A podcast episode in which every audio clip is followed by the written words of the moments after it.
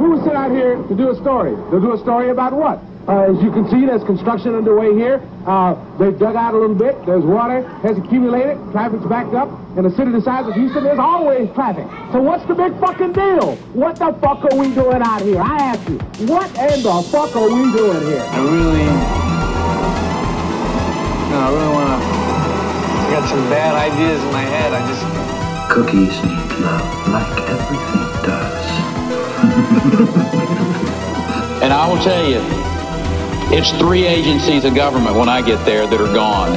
Commerce, education, and the, um, uh, what's the third one there? Let's see. What's the purpose of the experiment? to stimulate the pineal gland with resonant vibrations. The pineal gland, why? Dr. Pretorius believed the pineal was a dormant sensory organ, the sixth sense. Yes. Well, that's not a new theory. The philosopher Descartes believed it was the third eye. It's not a theory, it's a fact. Yeah, I'm still alive. I'm still breathing. I mean, look, we can all get into sort of feeling, you know, sorry for ourselves or having a pity party about the past or what's happened. It's just not worth it because it affects the present and it affects the future. You can't sort of play into that sort of stuff. Welcome to Pop Culture Purgatory. Hey, everybody, welcome to Pop Culture Purgatory. This is Jeremy. This is decent. And Chris Tron Martins. This is Miranda. Woo! Yeah, all right. Just like we Got said the- before. Got the expert that we fucking need on the show for this album. And that is a stab at Martin, by the way. no, no, no, no. He was great. No He sarcasm. great. No sarcasm. No, no, no, no bullshit. He was great on the first because I had no fucking clue about the the lyrics on that one. Good God, as a band that I love so much, I had no idea how little I knew about the story of in in relation to the album. I guess. Right, bro. right, right, right. Thing. All right, so let's let's talk about. Uh, we're going to be talking about Cody Cambria's uh, "In Keeping Secrets of Silent Earth" three. When did, I'm trying. Uh, uh, I didn't look this up, but the, the year this thing came out. I'm going to age myself. 2003. Oh Yes. God. Okay. yeah, Almost 20 years ages. old, boys. Ooh. Ooh. Hey, all right. Uh. Yeah. yeah. Uh, yikes. all right. I got it. I know. I looked at It it. was just a, like, a minute for my existential crisis on realizing how much I've aged. Yeah, I'm gonna need a minute. yeah. Yeah. That shit hurt a sneaks little up on you, fellas and, and lady. It's just Yeah. not. It's not right. Not It's on not right at all. Harry Potter just hit 20 years old. the Oh. first one, Social, uh, Sorcerer's Stone, just hit 20 years old last week. Well, I mean, hell, the, the first book came out in like the 90s, I thought, right? 1999. I'm pretty sure. Holy shit, that's crazy. I'm gonna go die. Just kidding. Everything's fine. I, I'm going to go die now. Well, I'm, I'm, gonna, I'm just gonna head down to Diagon Alley and just fucking just get high as fuck up, like whatever. Diagonally. Diagonally, yeah. a lot of meth heads on Diagon Alley, I guarantee you. So I'll, I'll get somewhere with that shit. Um, so, all right, let, let's get into sort of our first and, and true feelings of how we uh, sort of felt about listening to Earth 3. And obviously, we're going to talk to our guest first off and our, our incredible person that we've known for so long, Miranda, and uh, see how uh, she feels about that this album. All right. Um, Just like So- listening to No it for the pressure, no pressure. how did it hit, Yeah. you know? best like, say okay. no I mean, I had, I didn't have a speech prepared, but uh, That's okay. That's okay. We None of have us to. do. We never have. We never have. We never- I started comes from the with. gut. Um, this is this is all Martin's fault, by the way. Um, so course I it is. started with Good Apollo, I'm Burning Star Four, Volume One, Oof. and uh, Through the eyes of madness. Through the eyes, yes. yes, from fear through the eyes of madness. Um, I started with that one, and then I kind of went backwards. Um, Okay. Yeah. So, and if you listen to like if you listen to Second Stage, it's got a very uh, unproduced feel. It's it's really uh, it's really raw. Like Um, and they're vibes so young. sometimes. Mhm, yeah. They're so young, and then in, in Keeping Secrets, it's the sophomore album is how you tell where a band is, is gonna go, and Right. they just go nuts, and it's perfect. Absolutely. it's nearly perfect. I Um, totally agree. I completely agree. Yes. there are so many strong songs on here, and like uh, this last show they opened with "In Keeping Secrets," so they're just gonna start strong. Wow. Um, it's just a great album. Yes, I don't agree. know. That's It's okay. also It's, that's about- great. That's right. there's- There was a trend in punk and in uh, rock music to put like a secret song on, and you were talking about Twenty One Thirteen 13. earlier, and they they sneaked that in, and so it looks like there's twenty something songs on the album, but there's only I think twelve or 13? thirteen. 13, yeah, Yeah. 13. I know, and seeing that shit like count up. I remember Tools. I think Undertow does the same thing. Counts up to like sixty nine.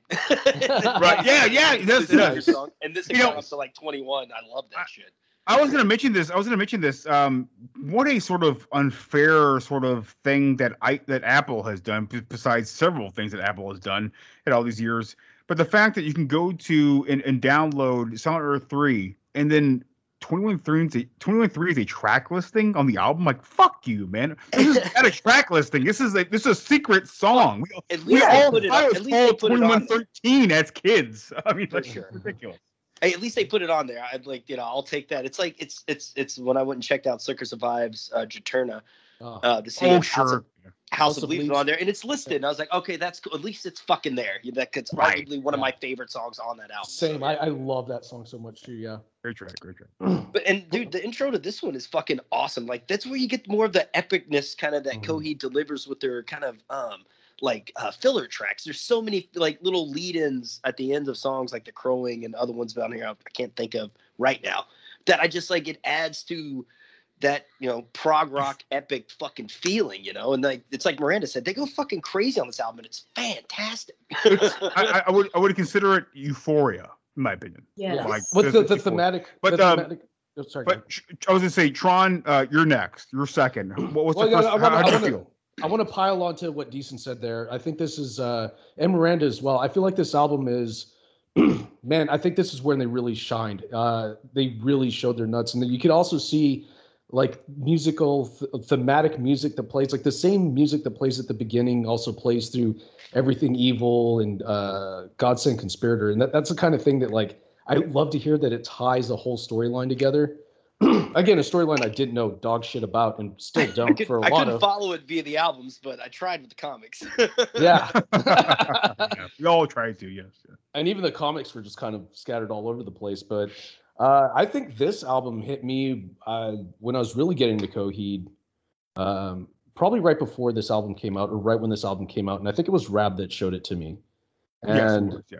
he might have been the same person who showed it to to Martin because I think he showed Second Stage Turbine to Martin and kind Yeah, of we broke- talked. We talked. We talked about the last episode. Yeah, he, Rob was the fucking core. Yeah. Yeah, and he he kind of instigated all of this, and Yeah. uh, as soon as I heard it, I was just like, "Holy shit, this is a mas- like this is a masterpiece album."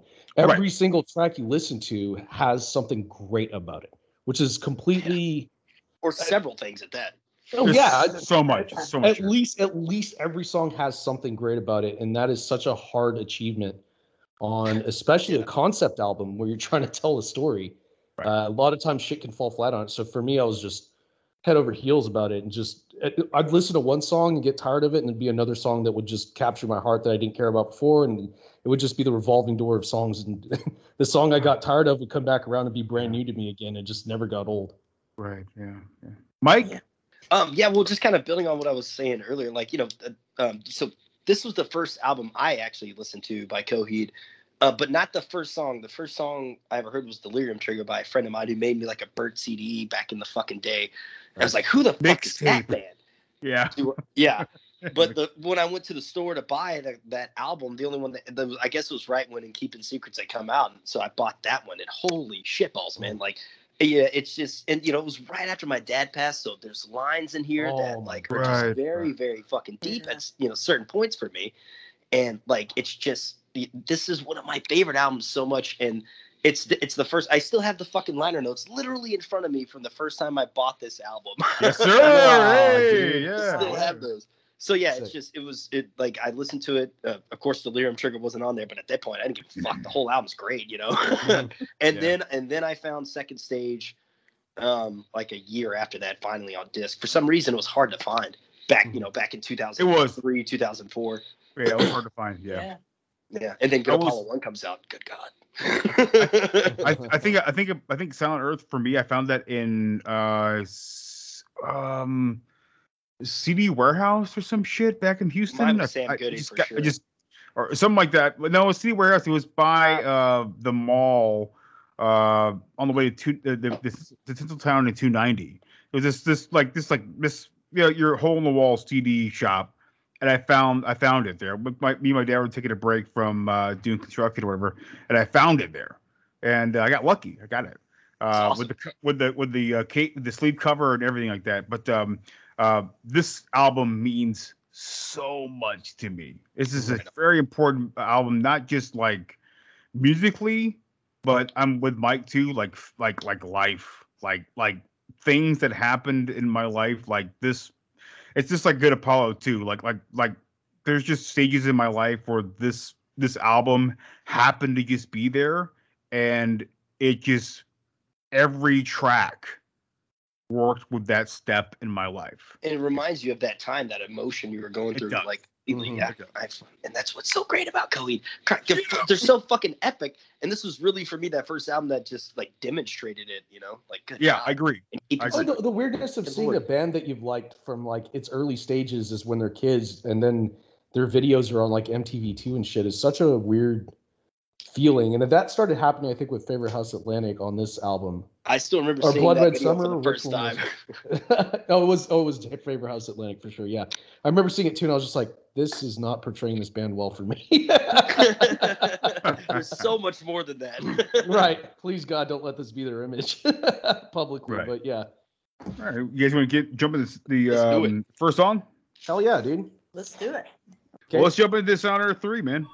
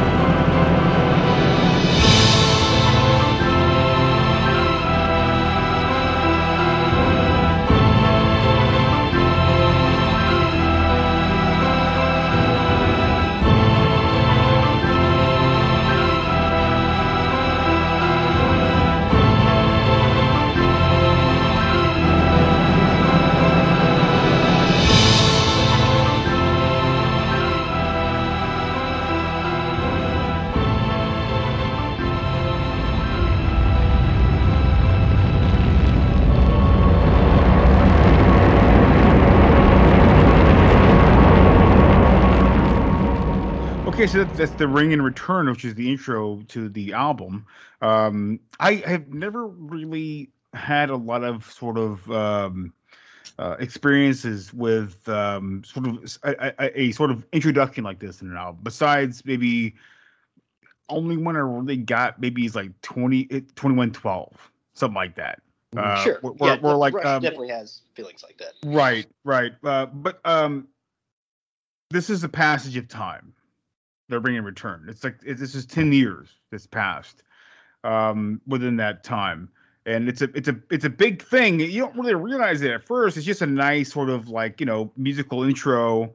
And it's nice. It's orchestrated. It sounds good.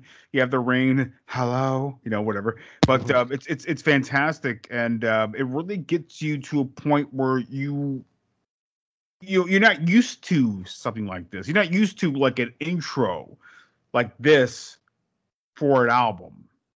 Yeah, You it's know? so fucking it's, epic. It's like Go ahead.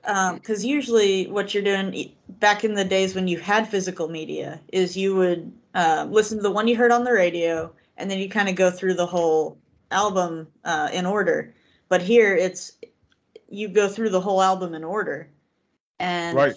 the first song isn't really it's just that um that phrase that musical phrase that tells you that if you if you do the research that time is passing Mhm. Right. And it's that's what- definitely the sound of it is definitely gather around kids. Time to tell a story. Yeah, it's that it's that uh, that oh, um uh, tells to tell alone in the dark. You know, the Nickelodeon, like the you know the the Midnight Society. You throw the fucking sand. Are you afraid of the dark? fire. yeah, yeah. You, you- here we go. Yeah. But so um so since we're here now, uh, and Miranda, please tell me if I'm wrong here. Uh, I did a compilation here of uh you know just like certain quotes and sentences and paragraphs here and there. Basically the opening from turbine blade to here. And to where we're at right now in this story. And what it is is 10 years after second stage turbine blade so, uh, son claudio emerges from the depths of shilos 10 the fence's quiet planet where the red army performs its brutal interrogations and imprisonments. Claudio teams up with Ambellina. Ambellina. Yeah, you guys I'm. The, the, the, the Prise, P R I C P R I S E, who is selected by her peers to uh, be his guide. The Sizer, S I Z E R, is disassembled, and iRobot seek out Inferno, Jesse, the uncle, the prize fighter Inferno, um, to find answers as to why he's finally, why his family were killed, but their plans take an ex- unexpected turn in a ship called the Camper Velourium and a, a um, a freighter pilot named Al the Killer. And that's kind of where we're at here. And that's why we get in the Velourium trilogy. And we'll talk about more with uh, Die White Girls. we'll get to that Yes. point. But Yeah. um, but that's where that's where uh, Claudio is here um, in his his his journey. Oh, his actual revenge. timeline is where he's at, like at the very this- start of the album. Yeah, this is where it's where he's at. That's, that's my speech here. That's what I. I don't know if it's well written or not. I'm not exactly sure. I thought I wrote it out and. Uh, No, it, but- sou- it sounds about right. It's just Yeah. when I, you know, when I'm listening to this album and have listened for a million times, I never pulled two paragraphs of information out of an instrumental song that starts off the fucking track because for me, this Well, is literally is what's fast, going on. so. Yeah, literally, this is what's going on. It does sound like time passage, but unless you see it written and it's being told to you, you're like, there's no fucking way in hell I would have picked that up off of like four Right. words that were sitting on this instrumental track. Well, listen, listen to 2112 and actually de- dig deep into that, and it, there's a lot there. Oh, there's a lot of meat and potatoes in this album. That, that- like the yeah, Velourium yeah, Camp- buddy, buddy. the Velourium Camper series, uh, the three part there, I understood everything that was happening in that series because it's very well detailed. It's very. but very well detailed. But there are certain tracks that I'm just like lost as fuck and still am to this day, dude. Oh yeah, same. No, Oh yeah, yeah, yeah. I, I completely agree. Absolutely. That's why Claudio, in a speech uh, from 2018, uh, there was I, I texted you guys this. I didn't text Miranda this, but like um, somebody asked him, asked Claudio to come up with the uh, dummies guide for Silent Earth 3, and he's like, "Hey, it could happen." but, Needs knows? to happen. I mean, you did a pretty good job of putting this together in this email. yeah, these clip notes work well thank you. Yeah. Thank you. Thank you. Very good.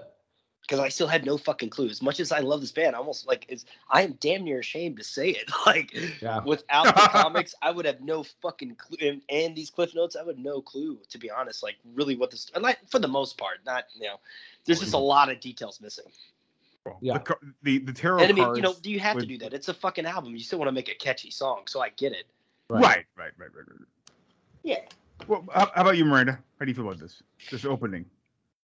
Well, this is this is where I confess. Um, I know them as the musical side, and I have uh, I have not read all of the comics, so That's, um, okay. that's okay. Yeah. that's uh, but I think that that's the the big thing is like what you're saying about how you wouldn't get that from a, a instrumental track. Like no, and I read uh, "Year of the Black Rainbow," Right. where yeah. and he says I when you read this all your questions will be answered and I still have questions. it's it's funny too because the interview the interview I read I listened to him with uh, when I watched him say he said we're still going to try to tie up questions for you to Black Rainbow." so him and his wife are actually trying right now to to wrap things up with that. So yeah, Awesome. Chondra, what a trooper. it makes a lot it makes a lot of Fucking sense that that song uh, you know skeletons in the closet. That's a yeah things are not wrapped up. But, yeah, No. yeah. But yeah, so Skeleton lives. Yeah, sorry, I'm, I'm sorry. No, you're fine. I love that. Great song. Well, yeah, very very epic intro to this album. It really lets you know what you're getting into and the Leading quality into of the most sound. Epic fucking song on the album, almost. yes, agreed. Like Yeah. seriously, uh, an anthem. Almost. A fucking. It's literally the anthem of that era. Uh, almost taking small crowds and getting to do stadium rock level chants is such a brilliant fucking idea. Uh, of course, talking and keeping secret cellular three, which is our next song. Do it. Do it.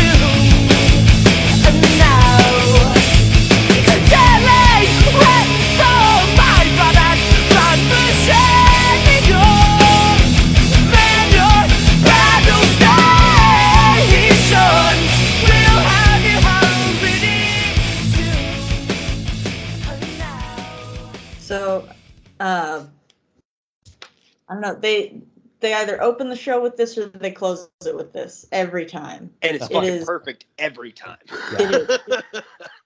Which It's is amazing to open with them. Sorry, uh, sorry. Uh, just to open with it is such a crazy thing. When you told me that they did that, imagining in my head like coming off cold, and then that's the song they open with would hype everybody up so much immediately.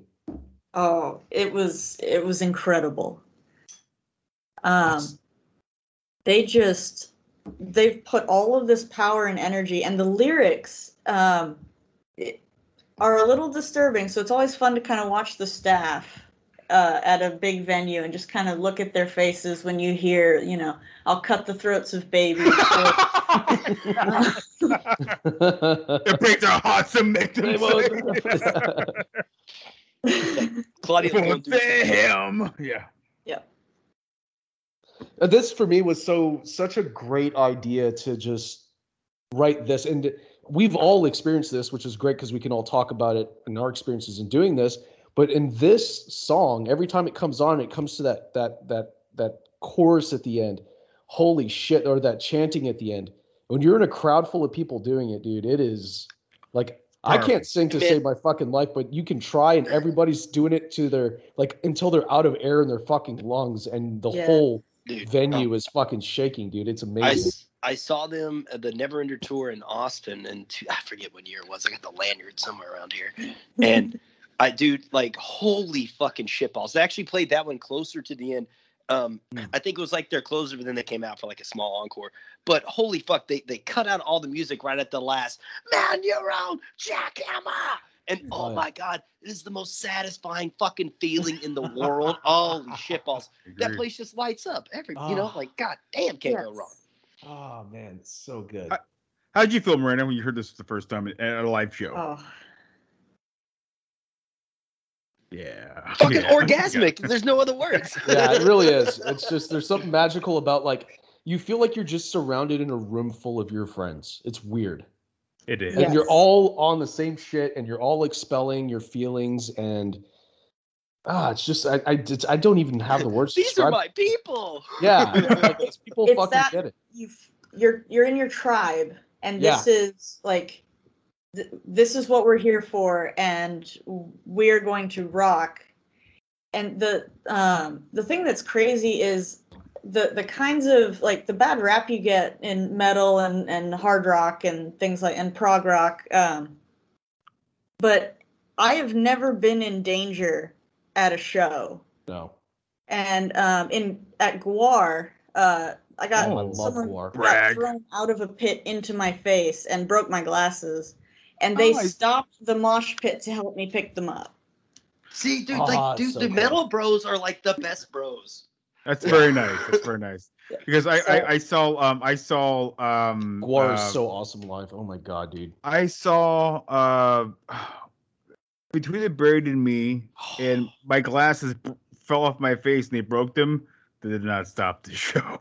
But somehow somehow my wife found them and uh yeah they're fucking broken and Yeah. fucked up. So yeah. it kind of killed it for me, man. I I I I I, gut punched the dude. I'm not gonna lie. Sorry, I gut punched the dude because he kept pushing me a lot. When my my collar was blown out, and I, I gut punched him. But uh, it, it- was a different time though with the with the Coheed show. You know, it was it was way more sympathetic. You know, there was a time where me and Martin saw uh, Coheed, and I I had to grab him by his neck so he wouldn't he would be dragged out to the fucking ocean of people.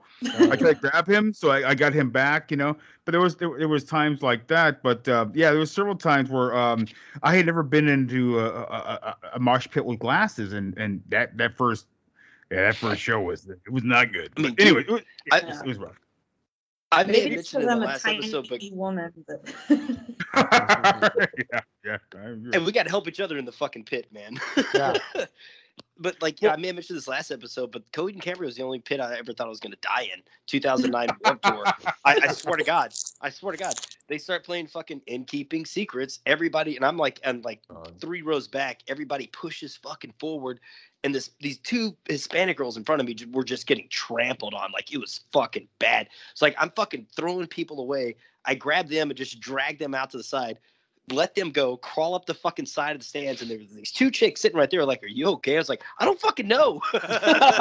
I, like I had just seen fucking Killswitch Engage, and it didn't get that crazy. I was just blown away right. by that. Yeah, I think, Yeah, I think the only now and then time you go- I think the only time ever it was ever aggressive was Coheed. Um, it was at a Warped Tour again. I don't know if Mike was there or not, but probably not. It was But, uh, 09 whenever I saw him. Uh, that was probably around the time I went too. But I wanted to see Thrice, and Thrice canceled. I didn't realize that when I got to the show. Like all least Thrice shirts up. Like, hey, you know, when when's Thrice on this on the schedule? They're like, oh, Thrice canceled. Like, what the fuck am I even here? But they're like, um, but then uh, I didn't realize that Coheed was there too. And like, oh shit, cool. Um, but um, the thing is, though, uh, they had this little tiny lady. She was probably like four foot four, maybe. She was very tiny.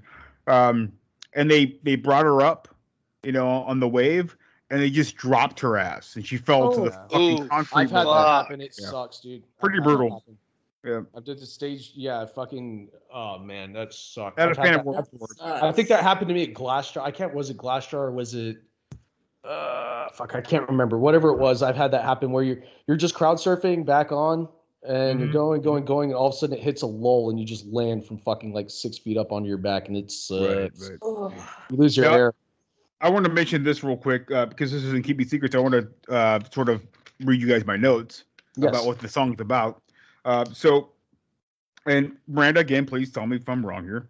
Uh, so, uh, so in keeping secrets, Senator three, uh, this song describes the first meeting between Jesse Kilgannon, which is Jesse the Inferno, the uncle of Claudio, um, and the- a leader of the rebel forces, in Mayo, Def Wolf, who is the leader of the of Wilhelm Ryan's URA, which is basically like the Texas Army, basically these racist fucking pieces of shit that come in and they're fighting, and that, and that's and that's why um you know Manuel and Jackhammer. That's from Jesse's side. Manuel and Jackhammer because he's they're fighting against Wilhelm at that time. Yeah. Um. So Wilhelm Ryan's your big your big bad. Um, Big bad. And Mayo, I I need Mayo. Uh, Deftinwolf, he is his uh his like general, Mm-hmm. uh, his right hand man. As far uh, that's my understanding of it. I think you're right. I did a lot of research today. I- I'm surprisingly how much research that I've done on fucking Silent Three. I was I blew my own mind, honestly. But yeah, it was a, there's a lot of there's a lot here, and it's funny to watch Claudio talk in interviews. I watched a lot of interviews with Claudio today about this story, and even he is like, "This is overwhelming a little bit."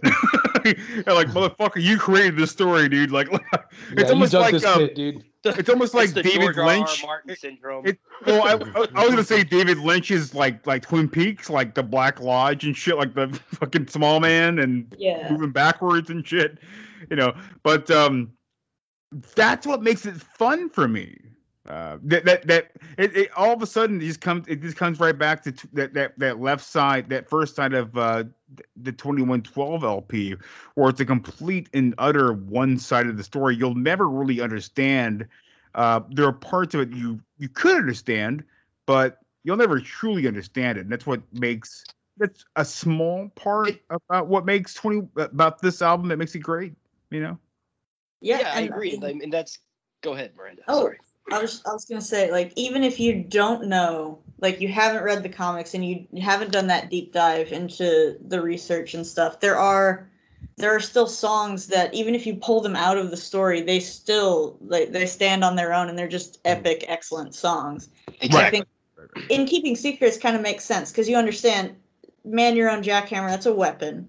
Like I don't, I can imagine it's like a rail gun or some kind of cannon. Like this is this is a big, powerful space weapon. or So a jackhammer Yeah, like, like a well, le- like, legitimate that's a jackhammer, yeah. jackhammer. Yeah. like the whole will will the children really understand it's, it's basically explaining his fucking how evil the motherfucking thing this guy Yeah. is will ryan you know right I, I that's exactly what i was going to say miranda you're absolutely fucking right Yeah, the restless children sit more in the graves of those they never seen before. Is yeah, Oh, it's the lyrics are it's the got lyrics so of the much song are exposition. amazing. Powerful. oh no Mhm. Jack, no shit very Yeah, well my- written, a, a my- expertly written fucking song on their end for this one. Yes. In the seventh turning hour with the that's fifth still the shadow staple of the show crazy It's fantastic. I would, yeah, you can't get rid of that, man. That you have to have that. Out hungry in the infected and the sun is so for. One amongst the fans. It's way better when there's a crowd of like 500 to 1,000 people. By the way, and listening listening to it on headphones like martin said last episode right when that ends dude all sound literally cuts out so it sounds oh. like they just kind of restart the song right there with Yes. the dong, dong, Right. dong, dong, Down, down, down, fucking right. I had the surround sound going on the headphones. It's like, holy shit, it does like completely cut out. Should have like Oh, yeah. a little intro.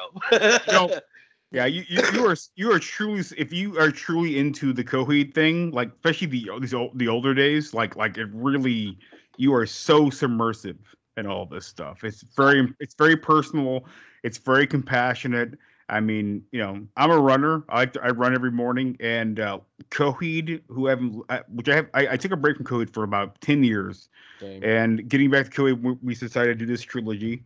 Um, there's nothing that has ever pushed me since, music wise, since Coheed, which which blew my mind. I was like, holy shit. There's a band who I've known forever and who I've loved forever, but like like get back into them and it, like it, they push me so hard Still, uh emotional emotionally and Yeah. just it's so powerful like it's just incredible to me and you know most people won't really understand it but i think i think half the people will understand the the emotional sort of bridge that they create and push you to become sort of uh energetic a better person uh aware And you know, when I posted the thing on, on Facebook about Good Apollo, I wasn't lying. You got, you know, yeah, I might be a little bit like a little sappy, like I am. I'm a very sappy person, but uh, but um, You're emotional. There's nothing wrong with that, amigo. but uh, you know, uh, but Coheed does it to me. Coheed, you know, when when Good Apollo came out and when Sound, when I heard Silent Earth three for the first time, man, like talk about a band who creates stages of your life. Hmm. Like Oh, I know where I was every step Yeah. of the way, everywhere. Absolutely. Yeah, my I remember I remember when my son was born. I remember when I got married. I remember when I met Mike. I remember when I met Miranda. I remember when I met Tron. I- I- It's it's it's and you guys think might think it's goofy, but it's it's the truth. Like like the the band carries on that time length, and it's Oh. just this long timeline of like it just keeps going. It No, just- it, it's not. It's not goofy at all. I, I associate Yeah, major I staples of my life to music, and I tie Absolutely. moments of my life to albums. And I can tell you better than anything else This of what I was doing at the time, too. exactly how I felt and what I was doing. And it's all they all tied to different albums of different bands that I've listened to throughout time. right, right. Do y'all want some science on that? Let's go. Yes. Oh please, please. Uh, music is attached to memories in in such a strong way that they use uh, the top 40 hits from basically from your your birth year to today to treat alzheimer's No way. Oh, That's crazy. because You know, when that makes sense. That makes sense. Oh. you attach those memories to music that you've heard and so it's like well this is what would have been just kind of in the zeitgeist and so like you know i'm born in 86 so they're going to start with you know danger zone or whatever um, Right. whatever top 40 tracks from when you were born until uh un- until recently like they that Oh. helps uh retain mem- memories Miranda, that's so. It's cool. like I did- remember seeing a video. Makes sense. Uh, sorry, man. No, I no, no, seeing you got it, you got it, this- just this- letting you guys know that we're talking to a teacher right now who teaches children, It- which is it, we we are we are graced right now more than anybody else we've ever had this on this fucking show. We are with a teacher right now, which I, I insight. so amazing. Yeah. well would you please tell my students that No, Little no, no bullshit, Miranda. I, I yeah, I, I Nope, my mom was a teacher. I totally understand that. literally like if I I would do a Wayne's World like not worthy they they do right now. So it, it's it's cool. Uh, but yeah, this this is a great song. Uh, If anybody gets a chance to listen to the song live, uh, God bless you. uh, doing the the sign of the cross right now. Hey, great. You it, it, you have truly been in a holy place. It's a and you will honor. just go to a Coheed show. You definitely You'll- will. You'll, go, you'll hear it. You'll hear it, and you'll experience it. And holy shit, uh, it, there's there's there's no words to describe being in that audience while this song is happening. Is it's a staple of being a live show Yeah. like attendee. It, this is the one yeah, you want to get in the pit for that one. It's fucking worth it. Yeah. way worth sure. it. way worth it. And if your friend gets pushed out to the wave, grab him by the neck. Grab by the neck. Catch him. Catch him. Next song. All right, cuts marked in the March of Men. Ah, all right, let's get to it. Let's get to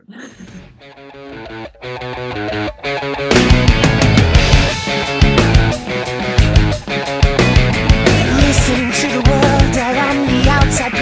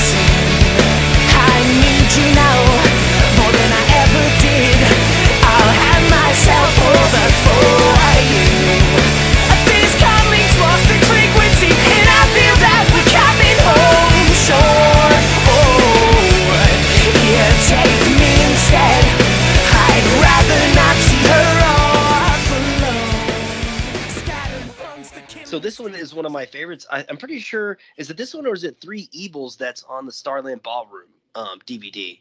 Oh, I always oh, fucking forget if it's Three, three, three Evils is on the Star Room. Three Evils is oh, on it. fucking sure, yeah. So I guess Cuts Marked in the March of Men is on a Hammerstein Ballroom one I used to have back in the day. Dude, this one, like, every time I heard this fucking song open up, it's just so much. I love that.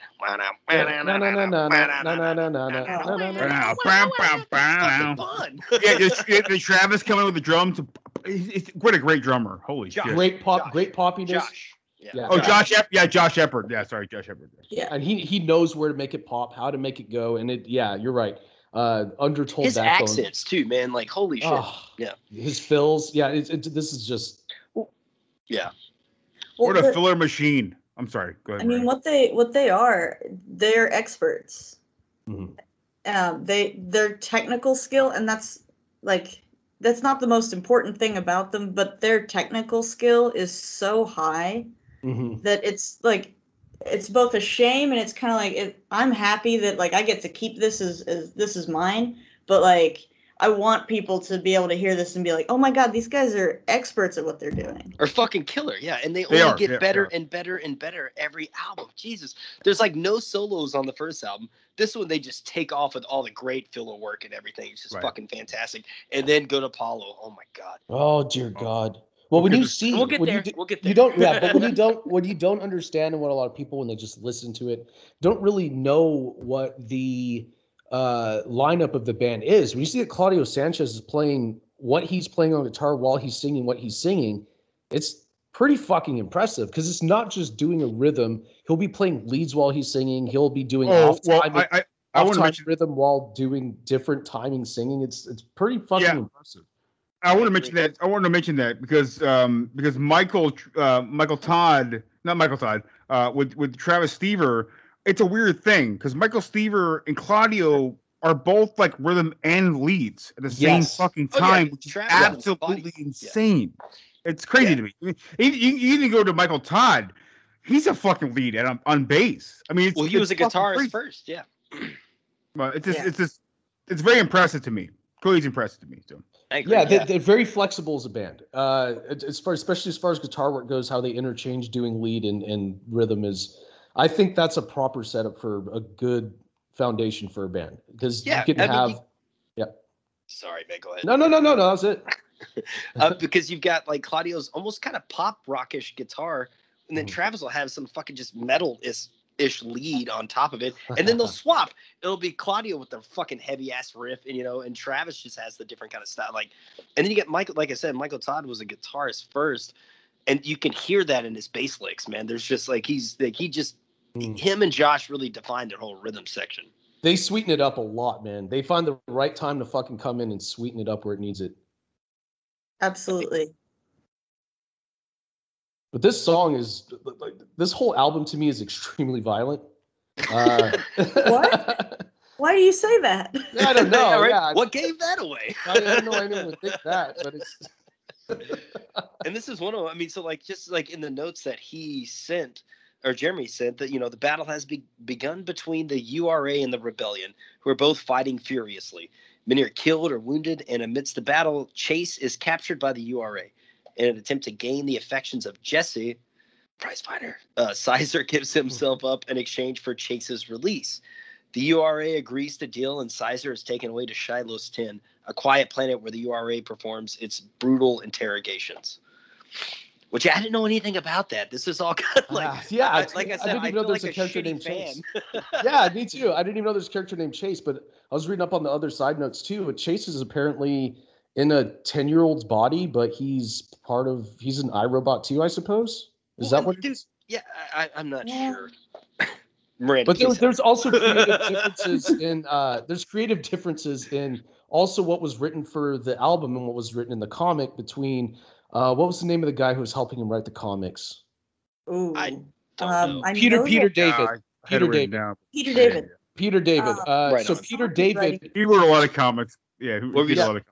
Peter, were you saying, Peter Miranda? David, David Oh, had some creative differences on this specific part, and so in the comic book, In, From in what I'm Black Ra- reading- in Black Rainbow, he he co-wrote Black Rainbow with Claudio. Yes. yes, and and specifically in Black Rainbow, I think it is he his body of ten year old, which is in this uh, apparently supposed to be part of what the album the the you know everything's supposed to happen, but there's a romantic interest that never should have happened that I think that he wrote into it between him and what might be his sister from what is bloodline.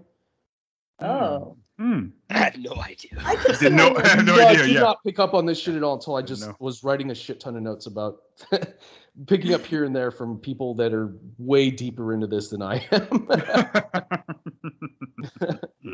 but learning about Sizer and Chase and all that, like I didn't know shit about any of these characters, to be honest with you, until very. yeah if you i mean if you look at the lyrics um it, it says chase it's you i want but if i can't have her um but you can't hear him say chase really like not No. clearly I always It's not thought was defined. chasing you. I want, and like That's tonight, what I I was like, too. "What the fuck?" I was not happy that I've been screaming that wrong lyric for decades now, or at least Yeah, one. dude. I was right there with you, buddy, like an asshole, just screaming the long wrong lyrics, which you know. yeah. oh we we all do that yeah. I still felt it. I still meant the fuck what I said. So yes But that's a great that's a great line though. Yeah, yeah. And your last yeah, your last hour stand, you'll notice the one of his beloved dreams is here among the others. Chases you are out one. Yeah, good. Sorry guys. I got a little no, I was passionate as fuck about it too. Why should I spend any more time? It's Yeah. just, his delivery is just incredible, man. It's oh, like oh, it's great. Yeah. and the- uh. Claudio's Claudio does not he he is unique. His vocal pacing is very way. unique too. His vocal pacing is like what it's it- his vocal pacing sometimes feels like if somebody gives you their phone number off pace, like 7135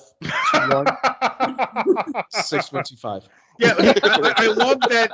I love like like uh, there's a part in here where he says casual, but the casual is not casual. It's like cash, and then like there's a couple of beats. And he says you all, you know, like like it's, it's really fucking cool. Like it's- later, it's- later he says the word numb, and it's like no.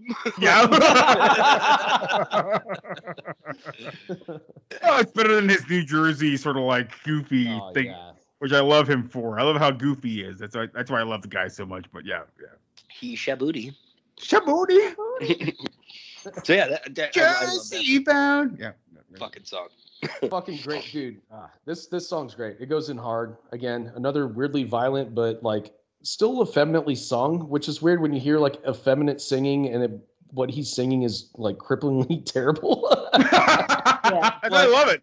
I love it. Violence and just destruction and yeah, it, it- me too. I absolutely fucking love it. But it's just such a contrast. It's it's this whole album's that. Mm-hmm. Mm-hmm. yes it, it kind of juxtaposes like you have this uh this poppy it, it's it's a high energy high tempo song but it is dark if you are listening to it and that's just one of the things that is so great about coheed is they can put these really happy sounds to what is essentially a tragedy Horrendously dark Right. lyrics. Yeah. I mean, Christ, the next song too. God. Oh, three evils. Yeah. Y'all ready to get into that one? Let's get into three evils, Christ. man. Let's get into All it. right, yeah. let's go. Across the floor in the handle where we drove the drill. A cautious ear to the mouth of your confession. Think of all the things we put him through. In the face of his God, would he tell the truth? Still recorded were the words that dribbled out his kiss. Eyes go blind in this man of what could once become. Sever the limbs of his torso in sleep and burn what remains so the world may now see. No longer will we wait for your answers. Back to the hell where you've come from. Think of all the times you once had. Write them in a letter that says goodbye.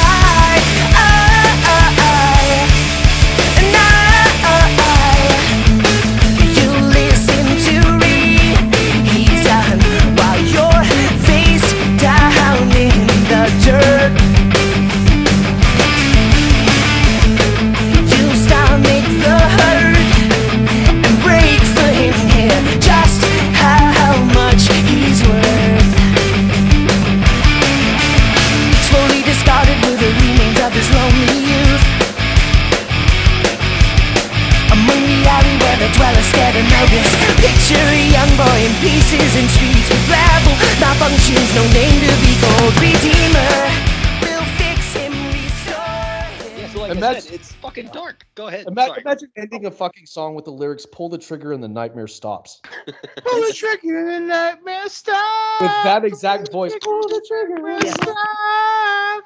it was so um it's so jarring but on the liner notes and decent you have them in front of you Yes, I do. is there not Yes, a I- I got 'em suicide too. thing on there Is there what? Is there what? is there not there's a note on at least my copy Oh uh, yes. So these lyrics are part of a story and should not be taken literally in parentheses right underneath that. Holy fuck! They had to Holy write shit, that up. Miranda. Miranda, I didn't even notice that until you pointed that out. Thank you for that, because that's fucking. And fair enough. It's like, like, yeah, that's some dark shit, man. Mixed with some really happy sounding music. But what's what's crazy is that sounds like suicidal, but what it is is like he wants to be killed. your because he wants to be fucking killed. tortured. He wants to be Yeah. killed. He's tired of being tortured. His fucking eyes have been gouged out. His body's been chopped to pieces. Uh, yeah, that, that's it. Like, but however, isolated, not knowing shit about the story, and you hear those lyrics, you're like, hmm. Well, I, I have I have it here in the email um, we, that we all have. Uh, well, Yeah. I, I didn't send them random, but like uh, the the, basically the synopsis of this this uh, this song is, um, Shallows ten Sizer is tortured and in, interrogated by the URA in the hopes that he will give up information that could be used to defeat the rebellion. The URA drives a drill through his hands, blinds him, and dis- disassembles his body. Though the final, re- The though they finally realize that he will not talk. His body is discarded in the streets of Shallows Ten, which is the silent planet, Mhm. and um, he's left for dead. At some point, Sizer is found by Claudio and Embe- Ambellina, and presumably Jesse, and he is reconstructed, kind of like uh, uh, what's the android from Aliens? Uh, uh, Bishop. Bishop. Kinda like Bishop. Bishop. Yeah. Yeah. Like that. In Yeah. Alien Three, when when Alien when when when Ripley bring, when Ripley puts together Oh, that milky, 3, that milky fucking. yeah, yeah, but, but when, when when Ripley when Ripley re, uh, finds him from the shipwreck and brings him back, and he, Bishop's like, uh, "You're fucked," you know, like something like that. Like it, it's- it's it's kind of the same sort of situation, and I I would assume that Claudio, that's what he feed off. He fed off of was those aliens and you know that sort of android aspect of what Alien became. Uh, but yeah, I, think that's more apparent in second stage where you have that um especially in uh I think everything evil where Mhm. right, something right. following you on the ship. Yeah. Um Came up came up and out of his chest. and so that- yes. yeah, yeah. Coming up and out of. Out of his chest, yeah. Yes. Um but yeah, up now that you right on the that you said that, table. Across the floor in the hand where we drove the drill, um, and then Hmm. yeah. sever the limbs off his torso and sleep and burn what remains so the world may now see. Sleep. No longer. No longer. We He's wait for so your happy, like, what the fuck is wrong answer. with you, Claudio? Jesus Christ. So, Going back to you come from. Yeah. yep. So, yeah, it's it's it's All the amazing. It's he's he's uh, literally that. I mean, that's where Claudio and Ambellina discover he's an IRO-Bot, and so he can be rebuilt.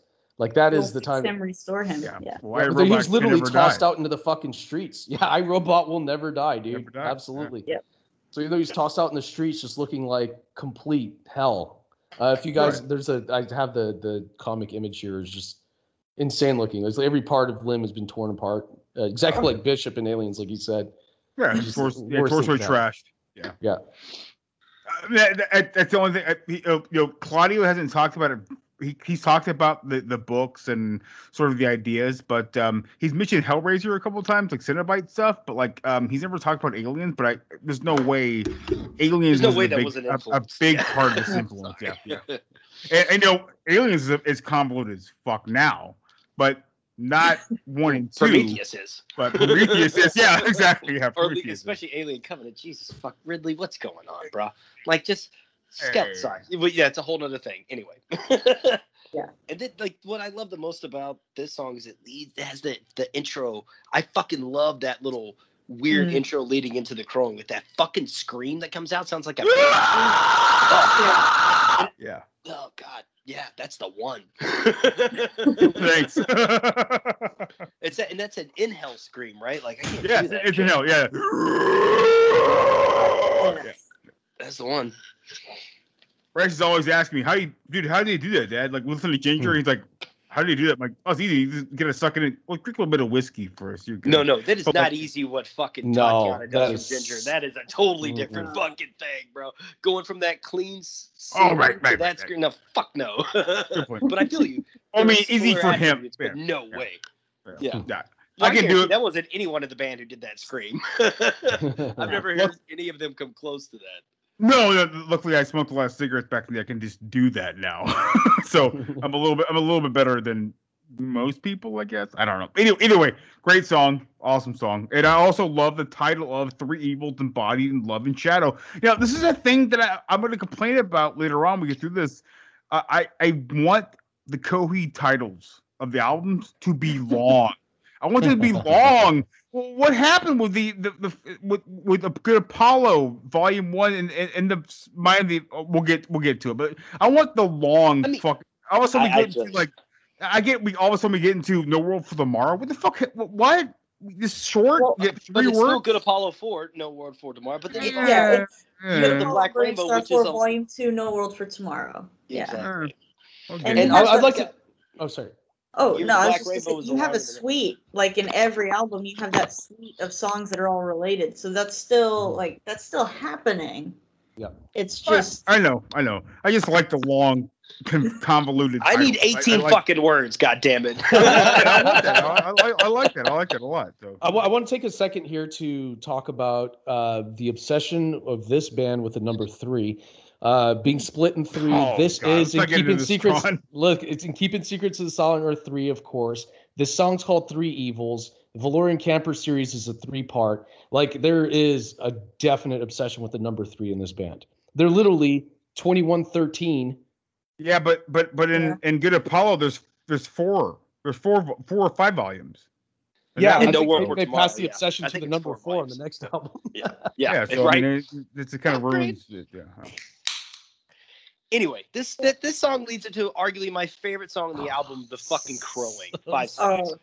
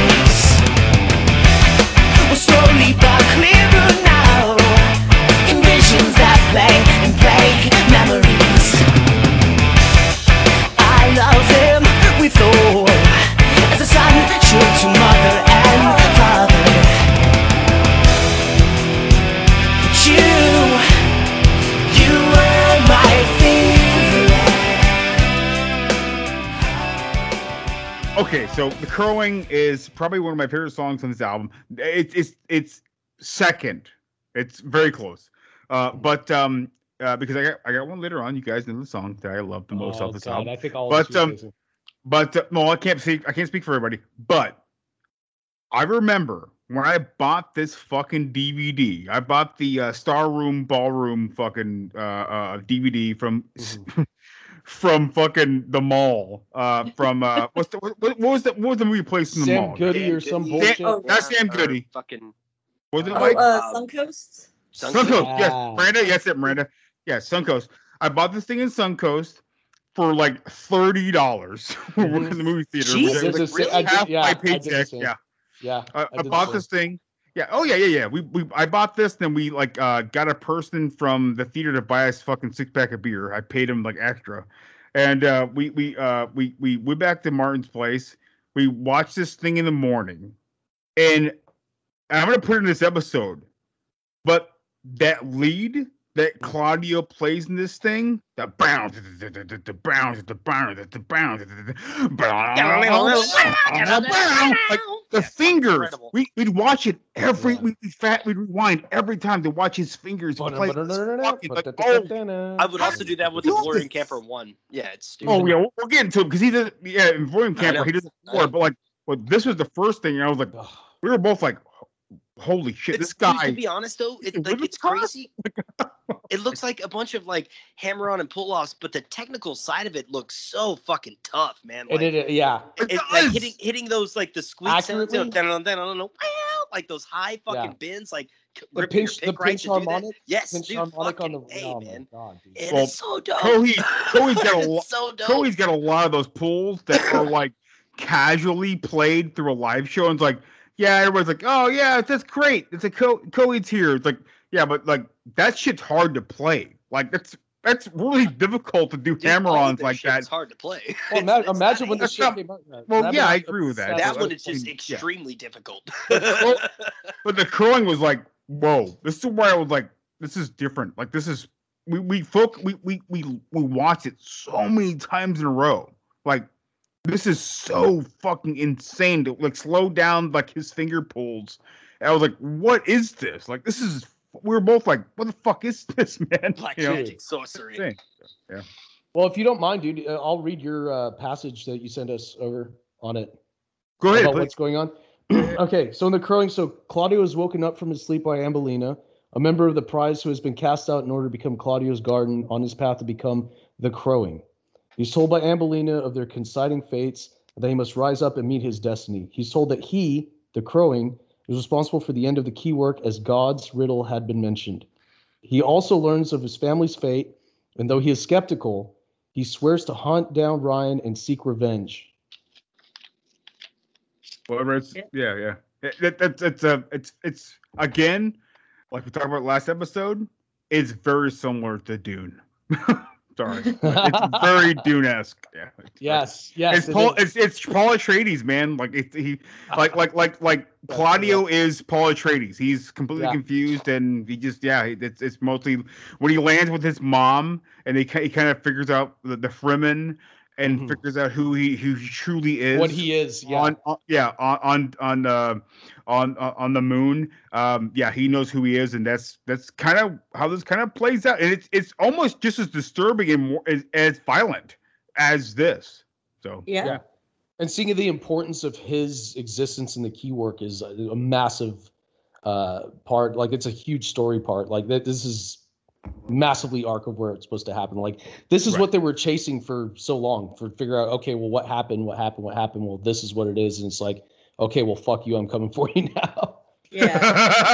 Yeah, right, correct right. me um correct me if i'm wrong um because i've i'm on all the reddits and everything but like um they talked about the the musical phrasing and at the end of uh uh the three evils and into the crowing um you have that backwards played sound Mm. which is supposed Huh. to indicate going back in time Interesting. oh I, I didn't know about that. So it's the- like a. the- dun, dun, dun, the- the- dun. Sorry.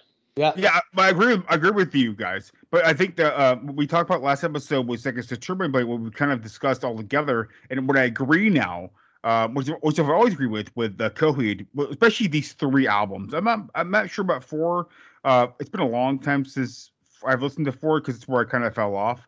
But like um, it, it's the um sort of uh, the backwards forwards time. It's sort of the quantum leap of albums where like um there's no straightforward true narrative because the narrative is never you can never actually put your heart and uh, heart into actually what's going on because it's going back and forth. You're not just you're not just you're not just looking through Claudio's eyes, but you're looking through Jesse's eyes. Mhm. You're looking through uh, Coheed's eyes. You're looking through a lot of people's eyes. You're going back and forth between futures the entire time.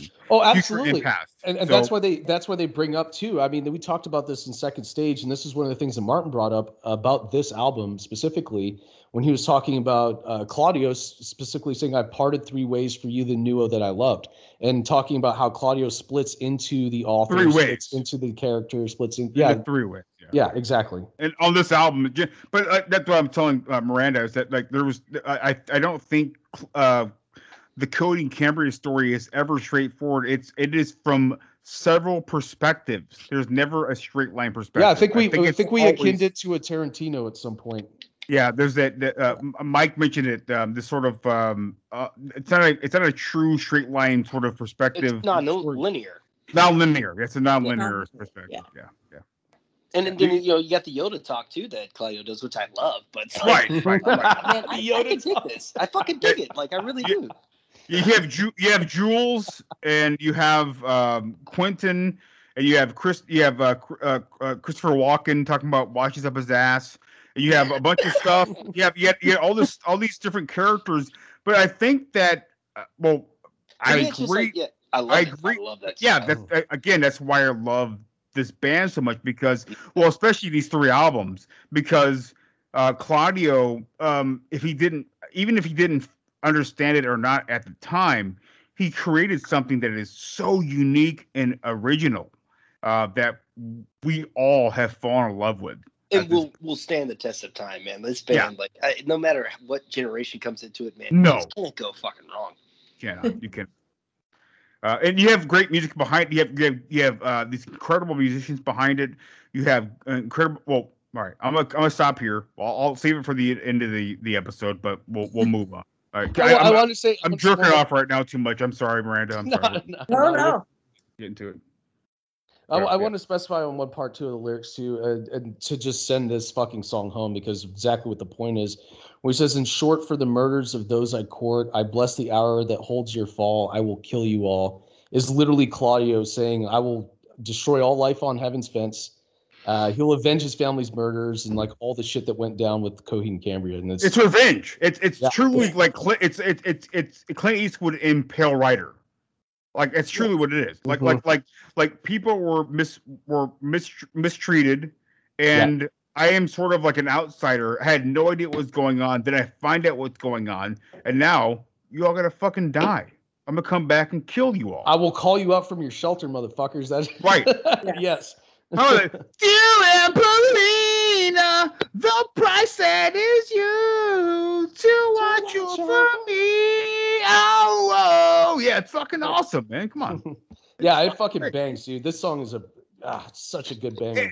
if there was ever a band that could help you truly within It's- that it's lining that, that lining of your life like to sort of not push you but to also like pump you up to get you to go, to be where you need to be like like uh like Miranda is a teacher now. I I, I would I would never believe it because I, I never believed that any of my friends could ever be a teacher because it, it's just so I'm so I'm still a kid. But um we have a person who's a, a- an accomplished person in, her, in their lives, which you know we all are. But I, I, I really respect uh, Miranda, um, and not, not saying I don't respect you guys, obviously, but like like no, we, we get it. I never thought I could be a teacher, and have this person here who's become this person. I think that you know, uh, uh, Coheed kind of helps. The lyrics kind of help with that. You know, it's, it's it's a it's a very interesting thing. I you know, if I wouldn't have Coheed back in the day, who knew where I'd fucking be?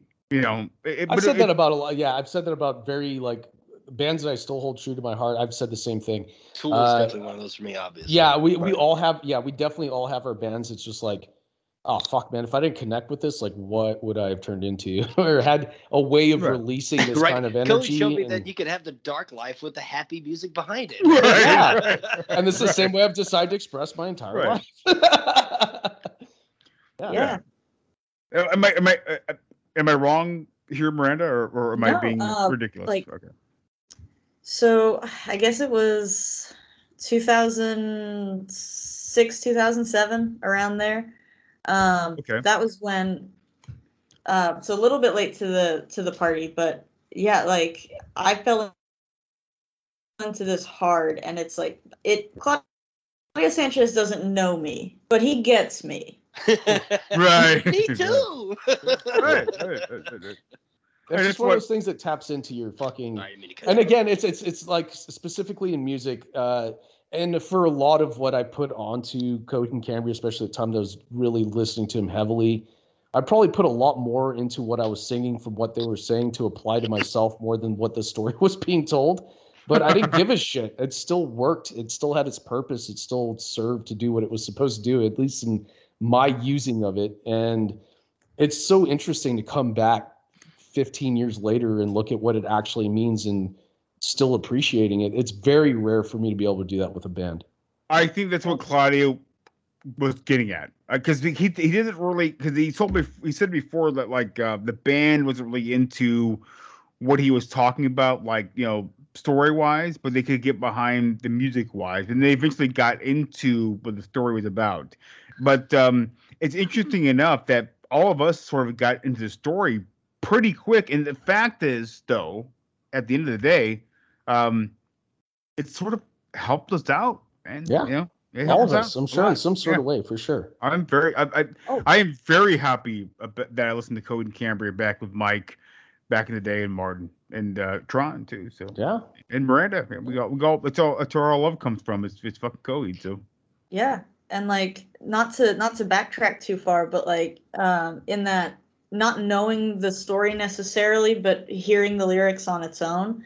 Like I never, when you hear "pull the trigger" and the nightmare stops, I never turned that like towards me. That was always like there's an external force that is hurting this person, and oh right, Like, right. so And it's how you take in that story. in is like even though the the actual story is different like even though um it could be way weirder than you thought it was like talk about rush and some of their concept albums um, right, yeah. yeah, right, yeah. but like the it still resonates with you whatever that original meaning was Mhm. it still means something to you Right. Am- Ambellina could be anybody. Ambellina for me Yeah. could be like me. Honestly, like the Prise Yeah. that is yours to watch over me, like like literally could be my dad.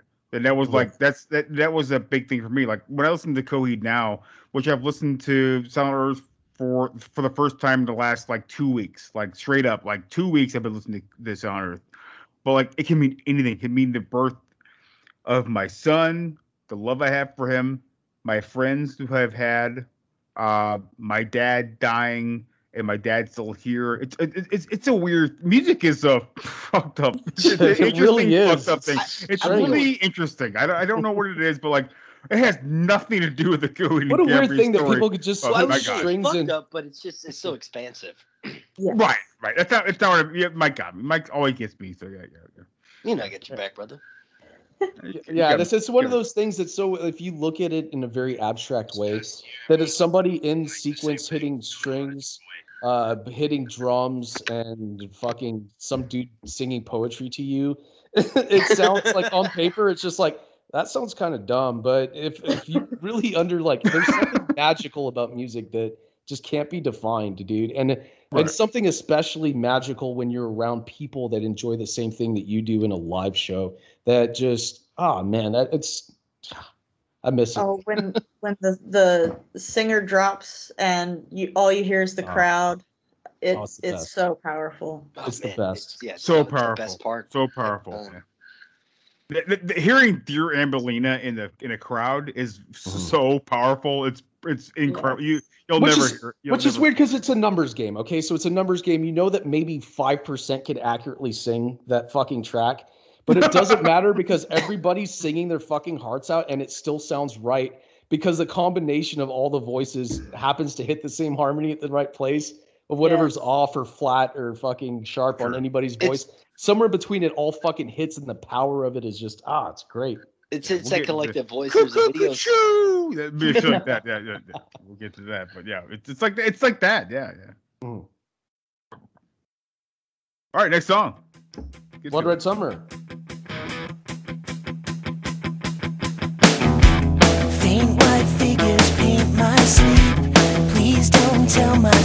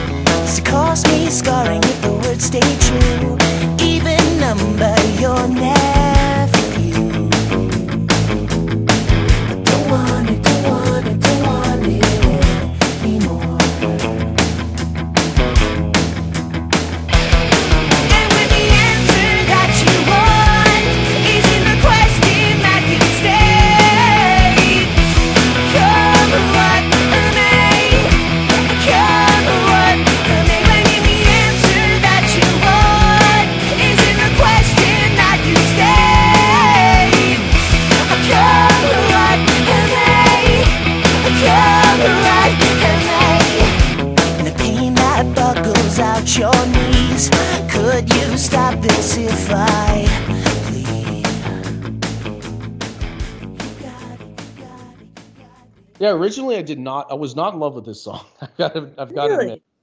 Yeah, uh, Truly, wow. I think Uh, I was. I will say here the the music videos is terrible, but I love the song. The song's where great. they all have red eyes and they're just walking around. He's just like he's like he's like nailing things into boards and covering things with leaves. I'm like, what's happening with Claudio right now? What's, what does this have to do with the song?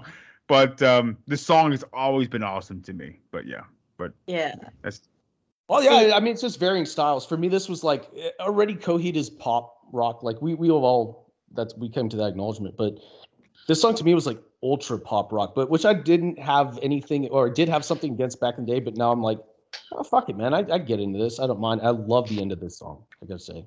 Yeah, I mean, it's like it's like when Daryl Palumbo says with pop sensibilities. That's kind of my whole mindset. I just when I first heard this in 2003, I was into like fucking Pantera, like all the heavy, heavy, heavy, heavy, heavy shit. Yeah. and So this was I, was kind of like this and a favorite house Atlantic. To be honest, I still I loved that song when I first heard it, but they were still more kind of pop rock oriented than Mhm. what I was listening to at the time. To be honest, you know what I mean? Like fucking 2003, I was a child basically. Yeah. This is not Oh, a wait. song I could like comfortably roll around town with windows down, blasting this shit. I'd just be like, ah, no, this is. was not. I, my- well, my I did real I did it. I did it. So so Miranda, how do you how did you feel about this this track? I do it. Like, uh, but uh, s- I really like early on. I really liked this song. It it's brave to to be this kind of because you have that sort of hipster. Um, oh well, they're underground. They don't get played on the Mhm. radio, and then to have two songs Right. on this album that are just barely radio length. Yeah. Um, they're not I agree. play- I agree. They're not going to play in. Keeping Secrets on the radio. It's eight minutes long No, no, no. but but they can play this and they can play uh favor house and they can make a little stupid music video that's adorable um Right. They're, And they're, Mir- playing, Miranda- they're, they're playing a song called "I Cut the Throats of Babies" Yeah. to break Well, their hearts and make them say, "Yeah." But I, I'm. I'm But do you do you think it? Do you, Miranda? Do you think it was the effort from Columbia to push this, or was you think it was more their decision? i see and i don't know they were i mean they were just getting started it it could be that somebody got in their ear and said you know you have to have something that people Hmm. can the hear catchy shit. Something palatable that you could throw on the Well, radio for. I, Yeah. I, I honestly, I honestly think it's accidental. really Yeah, It's I think, I think. I think, I think they just made the song, and the song just happened to become popular. They made the song.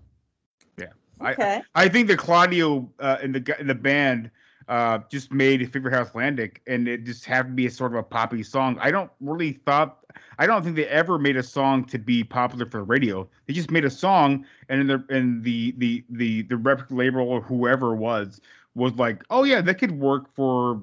Uh, MTV two Right. or whatever, And this and was it just happened. It just too, happened time. that way. oh, Equal Vision mean- as well. Yeah. I mean, like, It's a- listen, listen, guys. Rosemary from Interpol was was a hit, but that movie's about a fucking car crash who lost his fucking baby in the fucking car. Like, it, it, it, that's what I'm saying. Like, it doesn't make it doesn't.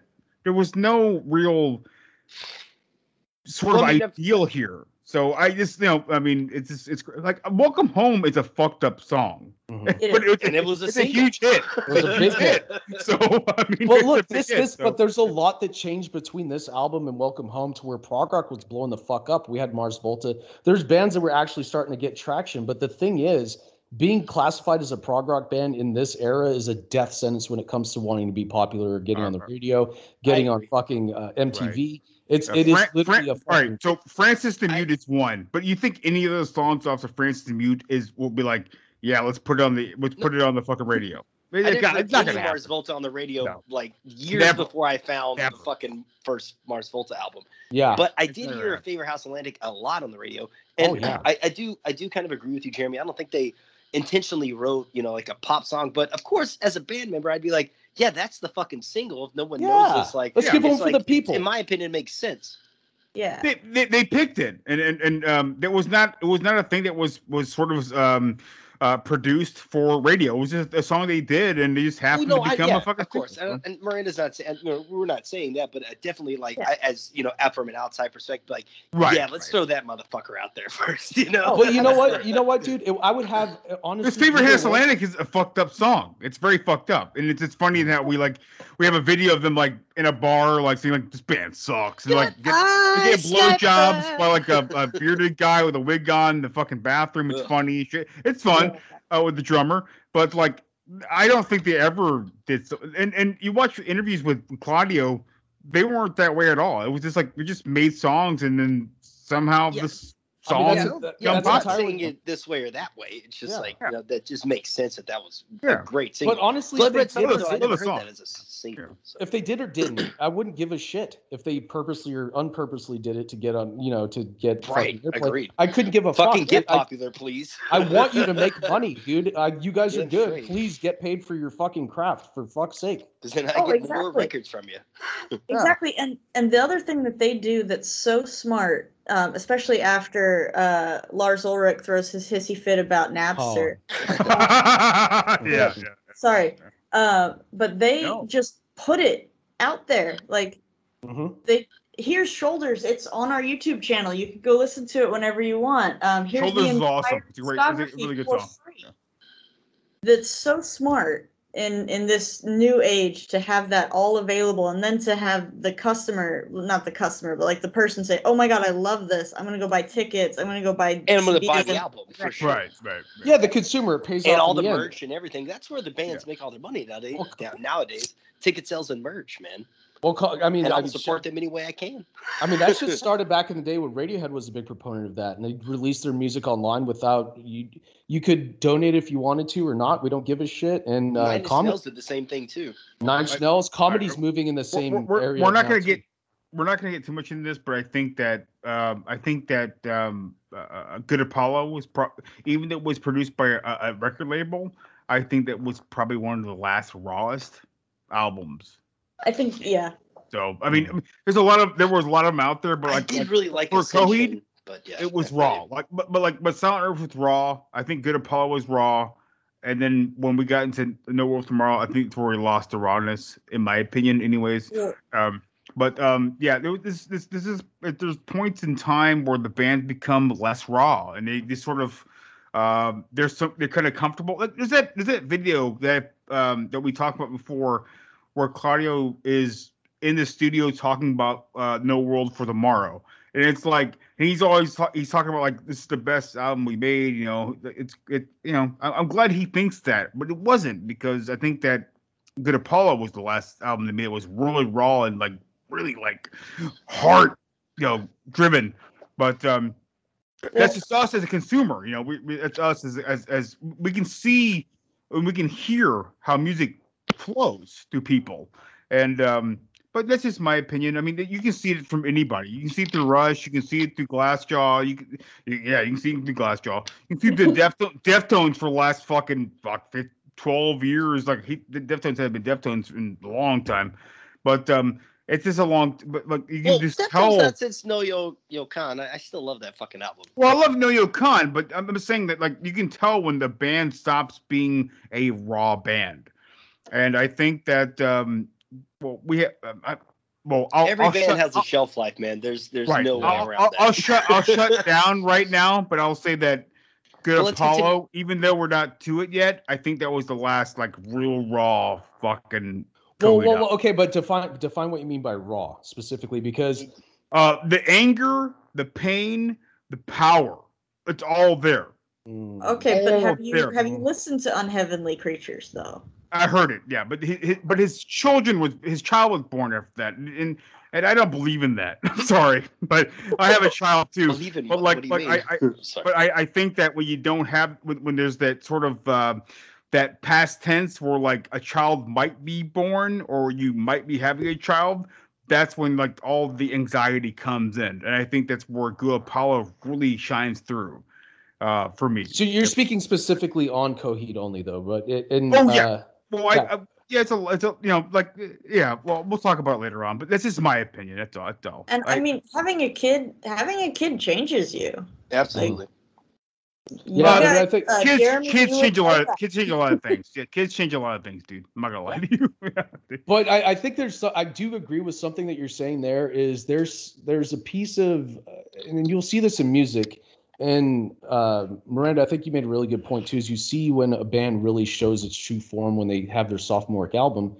Uh, and I think a reason for that is they're still, and we talked about this during Weezer too. The the band hasn't doesn't have this infinite supply of uh, resources. Like Originality. a- Yeah, you a- gotta a- up the you, you have all the money on earth. You have your studio. You have everybody backing you. You have record labels and and that everything. doesn't necessarily breed creative, creative, you know, licensing, man. No, like, and it's- it's- it's more pressure than anything. Absolutely, and It's in my personal opinion, I think best music music is made from suffering, and suffering's being poor, being heartbroken, being all the shitty things that happen in life breed great music, in my opinion. Yeah, Like happiness. Happiness ruins music. It does, and so when you bring happiness with by solving your It's so problems with money, you, you solve all of your life problems of uh, fame, of, of recognition and money Right. and all the things you were struggling with your entire career. It all happens for you. It's hard to like tap back into what was important in the moment. You gotta Uh, go the uh, Jimmy Buffett way. Just write songs about drinking and getting fucked Hamburger, up. Like, yep. ha- hamburger in Hamburger in paradise. paradise, Right, right, yeah. But like, like the Fucking thing, the thing is though, like you know, on, uh, uh, Unheavenly Creatures, which I think is a really good album. I think it's really good, but um, it misses, it misses that rawness of like confusion, lost, being lost in life.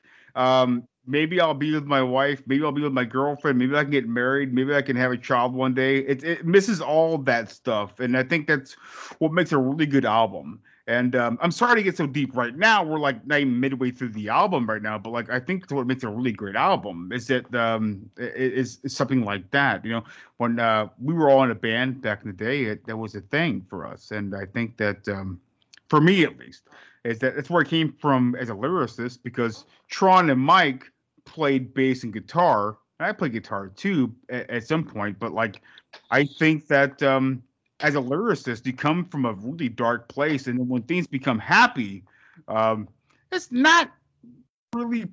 It, it, it doesn't. It's not really. It, it's hard to say this, but it's true for me at least. It's not really significant anymore.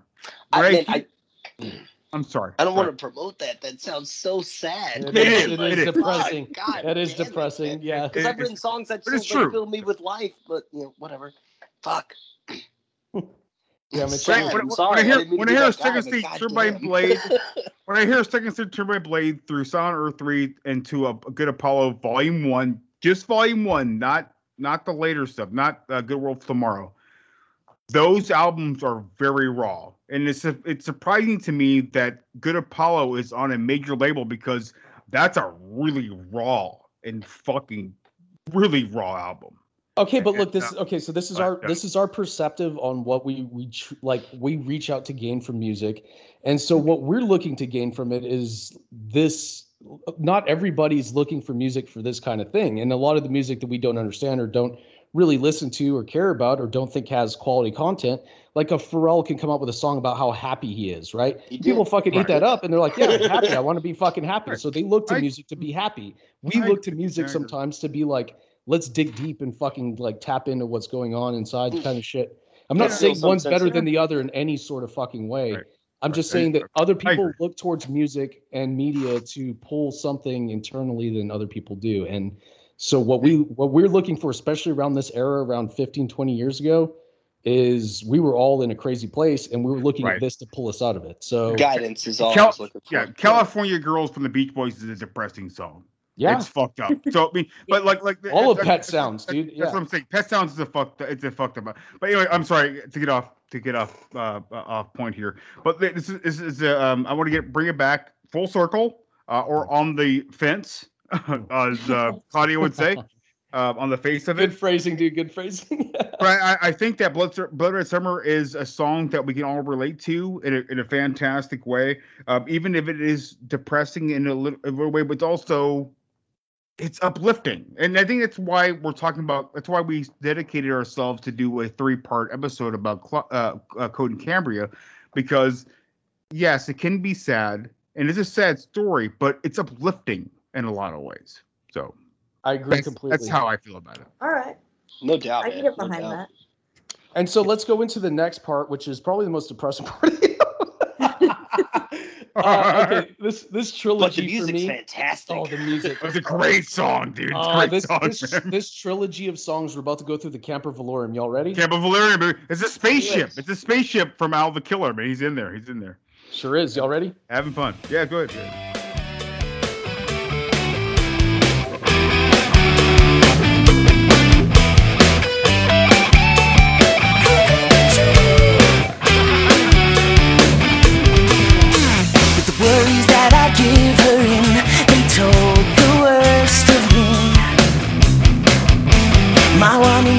Hold your neck in my arms and feel me squeeze. No, I'm not gonna give you what you want, so if you please.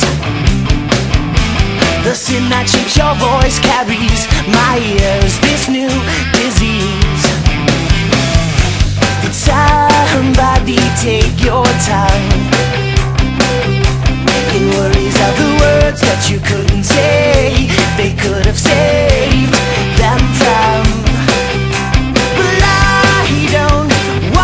sleep without.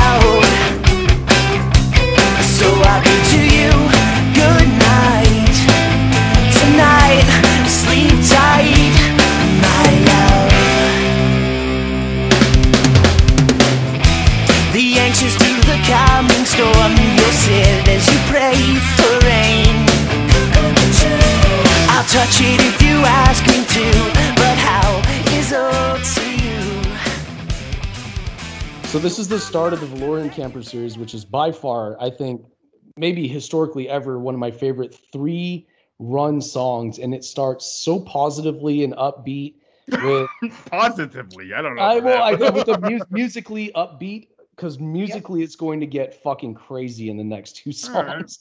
Musically, it's going to get really dark in the next two songs. But as part of the series, I've always felt, and even without knowing the story fully, when I listen to this three part series, there's just like this goofy upbeat, but what he's singing is obsession. Yes. And, uh, it's go ahead, sorry. oh sorry it, the twist at the end where this whole time he's been talking to his gun um yes. is that it's so like it at the time when i was like 18 19 like that felt so like so real and so um so clever and now it's kind of like oh that's that's a little bit silly but it's so good it's just See, I didn't even know that until you said that. Holy shit, man! Changes my whole perspective. Yeah, so on. Al, Al is the is I think he's he's taking them onto a ship to take them somewhere. The Velourium camper is a ship, right?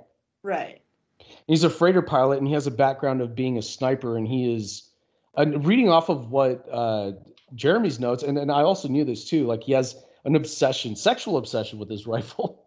yes yes, and uh, Not hot. this is this is like the story, pure story of a loner that's just seeking for love of anything that comes across his path. Like definitely hard on his sleeve kind of guy.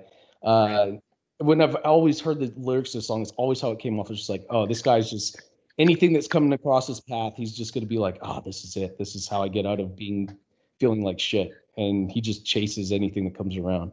Yeah, so it it's very like it's a little disturbing how he can tap into that incel uh mindset so Oh yeah. so well, but it, it's yeah, it's like he's gonna he's gonna go kill all the white girls because one of them wouldn't sleep with him. Yeah, no, th- this is literally the definition of incel. Like he Yeah. is like textbook incel fucking dude. yeah. When I was nice to you, I gave you a ride, so you should fall in love with me immediately. Why wouldn't you? It's Yeah. fucking insanity, like through and through, man. Oh, it's yeah, and it's so like, and he does this a couple more times. Like, if y'all aren't gonna uh, go over um, the Afterman uh, Descension and Ascension, like he does it again. Oh, um, there's a character who drugs uh, Cyrus's wife uh, in a bar, and he's singing from the perspective of the rapist, and um, it's just so it's so creepy how you can be What singing. the fuck? I did not know this. Are you What song is that? Oh, Yeah. it's um shoot. sorry, sorry, I didn't mean to put you on the spot like that at all. No, no, it's, because I know uh, I got vibes. I got Al the Killer vibes from one of those songs on those that dual album. I just fuck, I just can't remember which one. God, I, I'm I'm completely surprised that Al the Killer didn't die at the end of Velourium Camper three. I'm I'm completely blown. well, I don't know if he did or did not. I just got the same vibes from the way he wrote the song. Miranda, you have some background on that. Did he is he in the later albums? I don't think so. I think that uh let's see. And I think it was on Descension and it's maybe not. Maybe it was Ascension. Um Like, is it a, a, a Vagra the Grateful or fuck? What was that song called? I can't remember. oh, good night, good night, fair lady. Um it's uh he slips a a, dr- a thing into her drink and um she ends up getting rescued. I and ends up marrying the the guy who rescues her, but um it's that because you're singing along and it's this is oh he's he put something in her drink and that's in the lyrics um Mm. it's in the art the album art too um i don't think it's um, killer though i don't think he i don't think anyone survives I think Um, Al's dead definitely in this, and I think he Yeah, was trying to would protect. Um, who was he protecting? Ambellina, I think, in this situation. Hold on, let me go to Jeremy's notes because he fucking got it nailed down. Yeah, you nailed that shit. Okay, sorry. Let me let me read uh, Velourium Camper one uh, Yeah. background. As a tactic to enter into and leave Shiloh's ten undetected, the group, and I think this is when they. Oh yeah, okay. The group is left stranded without a ship. They enlist services of Al, a freighter pilot, to help him get off the planet and aboard his ship, the Velourium Camper. As they travel together, the group gains some insight on Al's character. Oh, for sure they fucking did. a sharpshooter in his previous years, Al is an almost sexual obsession with his sniper rifle. Fuck. Yeah, that's a guy you don't want to be stuck on a ship with.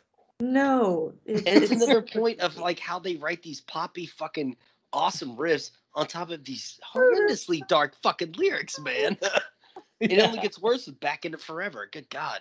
Oh dear God, dude. Yeah, it gets gnarly as shit. But this song to me always came off as like looking at this like little three part thing that they put together. It was always like this was. It seemed lighthearted musically, but you can see that there's trouble a brewing. Yeah. and like to be honest with you, when I first heard this in 2003, I had no idea that there was like a story behind it. Like you know, I was completely this is pre or this is internet's you know early stages. I didn't fucking know there was like a story going on. I was like, man, this guy is got some fucked up lyrics going If on he's with seeking this, with this fantastic music. If you're thinking he's singing specifically from just being Claudio, and that's his like, yeah, I, I mean, there's definitely parts of times before I knew about the story and anything like that that was just like, oh, this guy's fucking demented, dude. yeah Especially when it goes into Al the Killer, like Camper Three. That that is, I was like, Jesus, dude, chill, man. What the fuck's wrong with you? because it wasn't until Good Apollo came out that I realized there was like a comic book and like a full story behind it. And a friend of mine had kind of told me that, but I, you know, Christ, like I said, it was I was an early No. bloomer in what's up? Oh, I was gonna say. Um, no, I, I didn't think it was too crazy. Um, because I thought it w- I thought it worked with the sort of um uh that sort of contemporary, not contemporary, but like that sort of album outlook, like uh, Rush or like um uh like almost like even Pink Floyd. Uh, but I didn't like- realize it. I didn't realize it was a fucking concept album when I first heard it. You know what. I mean? Like it was.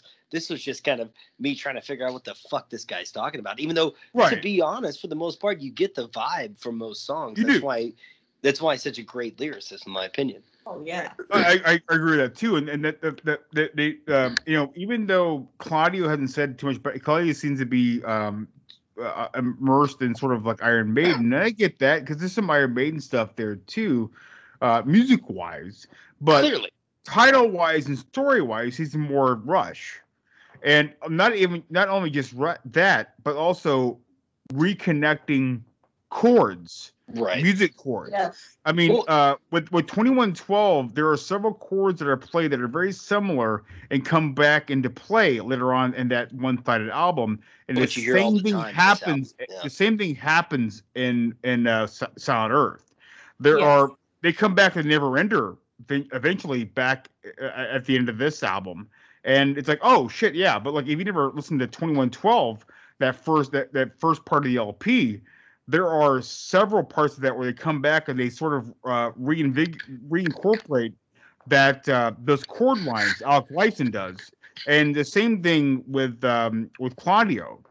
They uh, they recreate um, not even not, not just Claudio, but like um, even uh, uh, uh, Travis Stever. They both recreate that lead, that rhythm together, and um, it's it, it, it'll it'll catch you off guard a little bit, but um, they did that in Rush with, with 2112. There's a Sure. there's a their main well, there's a main theme, and a main theme is is, is there, and uh, Ko- Kohi did that, and um, For it, them to was- say they weren't influenced by Rush, it, it still bugs me.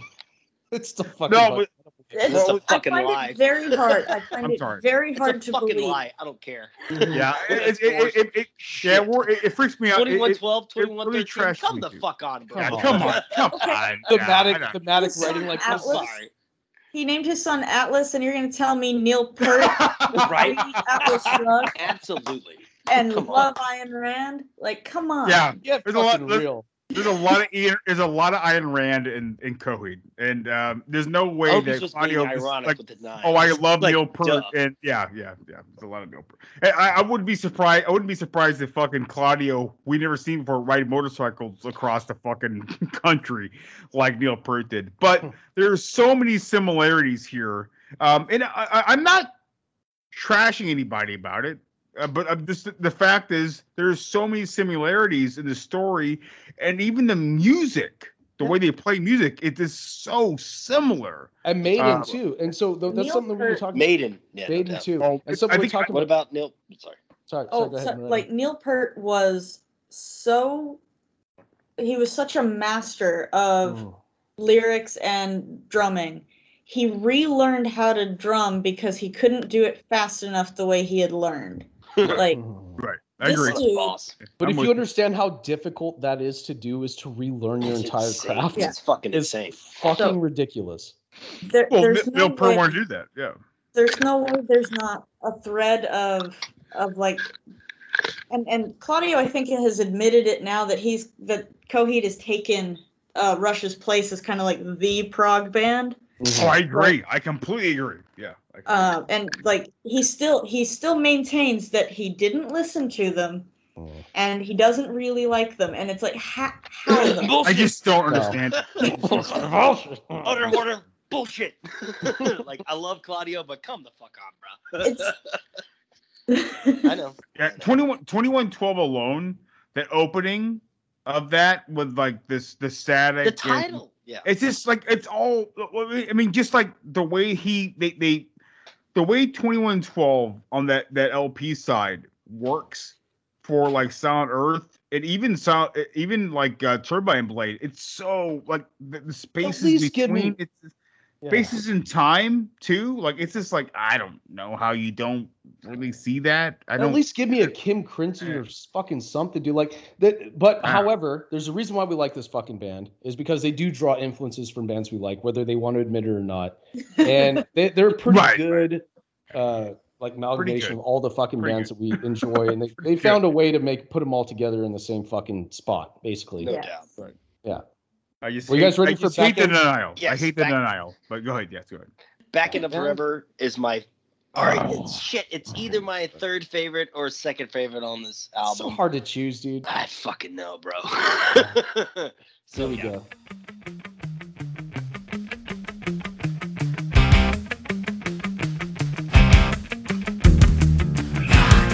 Silent in a soft lullaby. Panic stirred me awake by a ringing phone in time. Where and when would I see her? Crazy were the words that scribbled out your mouth.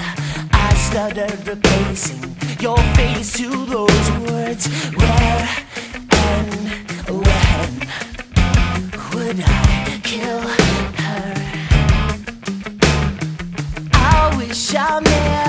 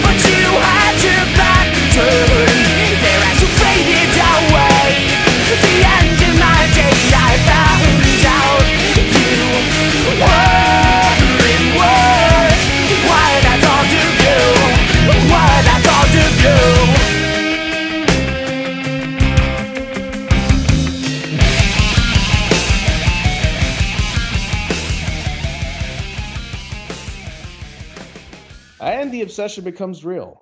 Yeah.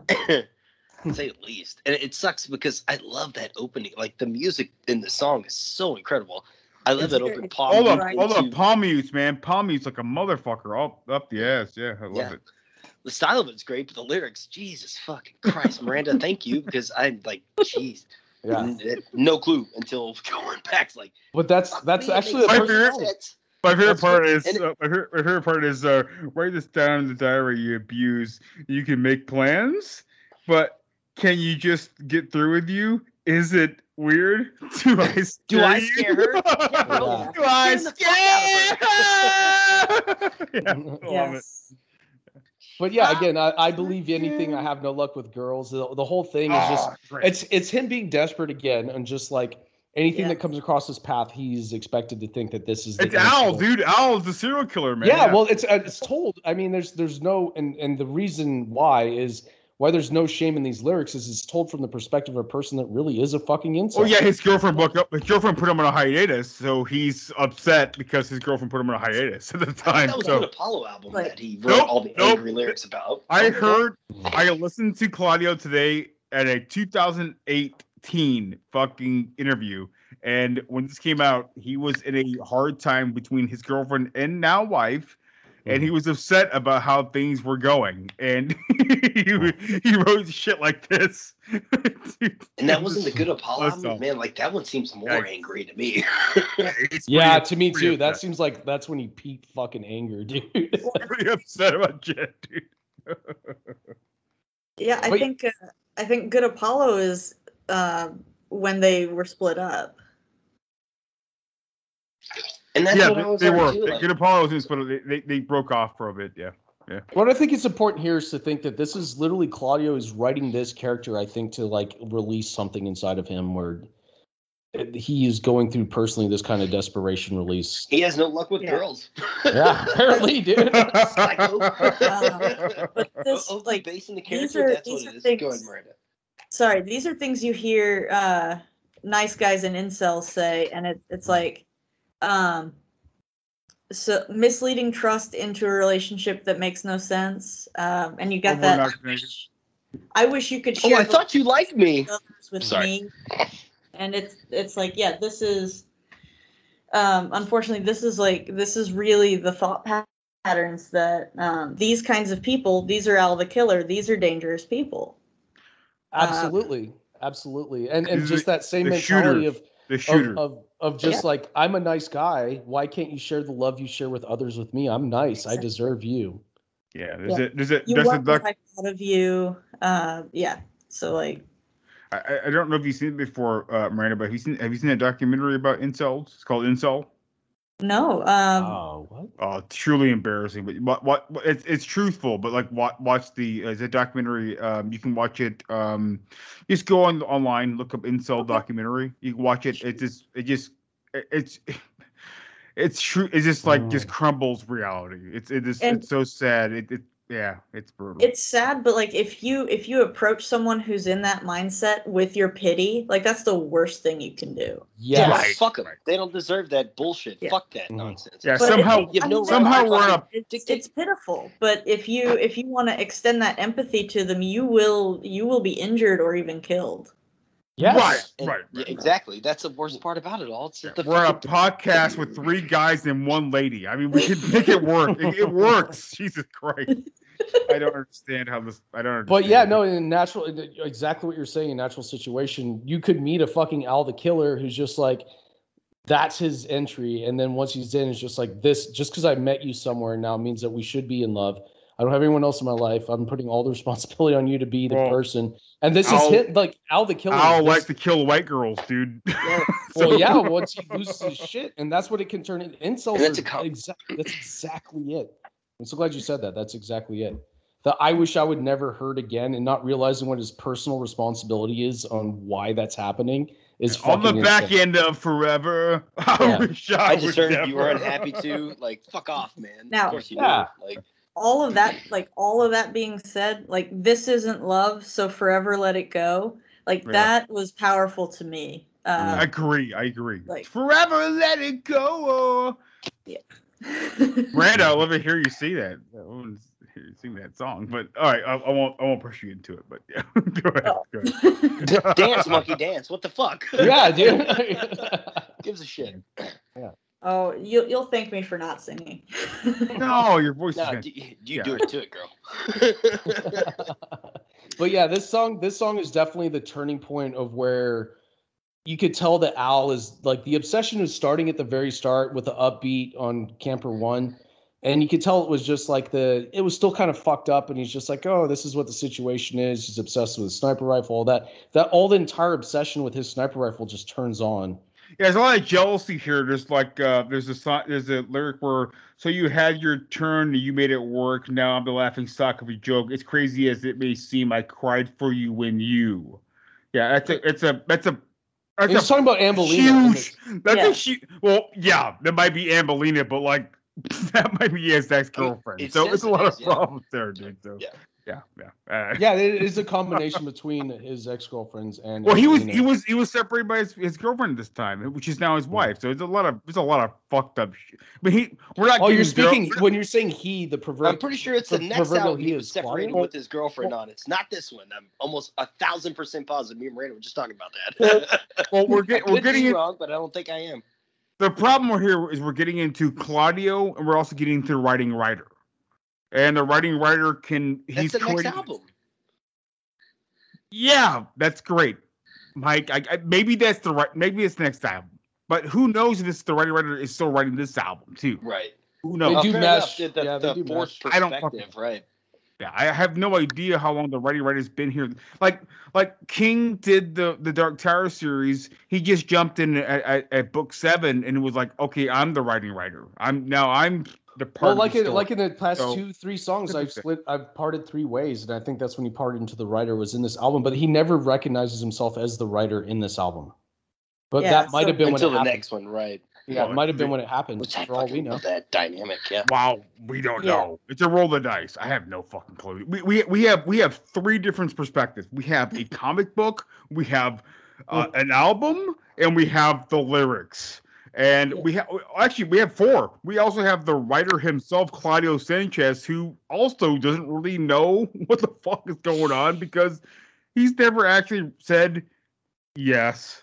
This is what's Well, going I- on. I feel- so I feel we, like- we're, we're I- all in the dark here. So the way hey. the way I feel like too, a lot of the stuff he does with writing this is he does it on the fly, which is based off of emotions, and he pulls his characters into whatever emotions he's feeling at the time. And so when you do that kind of thing, it's kind of hard to go back and reflect and justify on what you're saying. Oh yeah, saying well I agree. I agree with that. I just I'm just saying that like it, it that's most bands. Bands couldn't figure Yeah. out what they're going to be at at a certain point. There's no way and to it's- know. it's- There's no way It's to know. not a. It's not a. It's not a deterrent to him. It's just that it's, it's a, and he's even said it too. It's, it's like I didn't know what the fuck I was doing, so I got the fucking Apollo. Got into good Apollo. I that's when I started figuring mm. shit out, and that's kind of where I'm coming from. That he's starting to figure shit out. And But that that's that's a big part of it too, is because a lot of people that listen and religiously listen to albums and listen religiously listen to lyrics will go back and hold them up to like this is what you said here. Well, what did, did that exact sentence mean, and follow it back, and it, very well, Well, could be. That's yeah, what well, I felt uh, at the moment, and I will hold this album up to the highest regard. It was this is like the Bible for me, honestly. Like like the, the Bible is bu- a bunch of bullshit, but I will I I, I But believe this in not it a bunch as of much bullshit. as this. Yeah, I got it more than this this thing. So yeah, yeah, Yo, Friendo. No, yeah, no, friendo. I'll make it famous. But right. great Your album. boys- Great album. your boys ready to roll on to Al the Killer.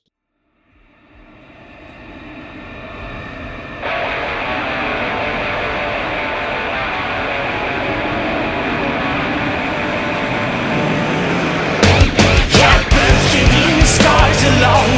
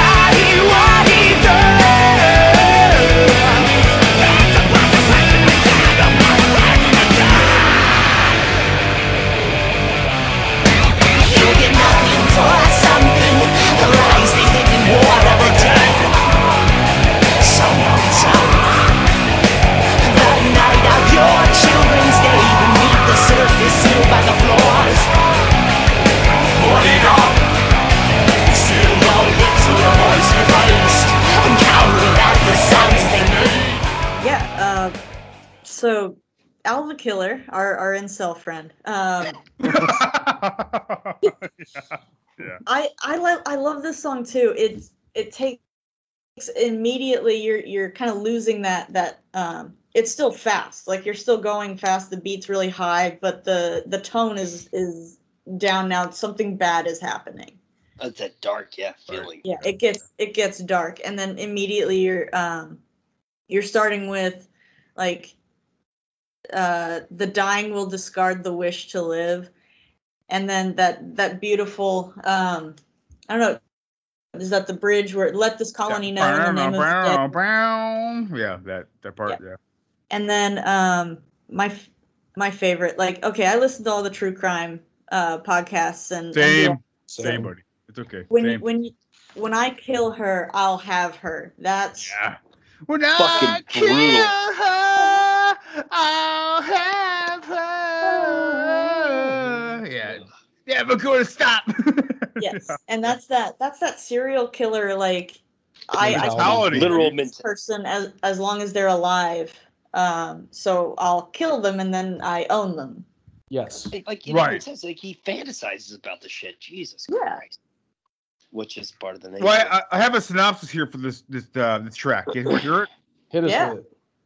All right, so we got um, the, the Velourium Camper 3, Al the Killer. On the ship, Ambellina stumbled across a closet full of dead bodies. um, they are all white girls.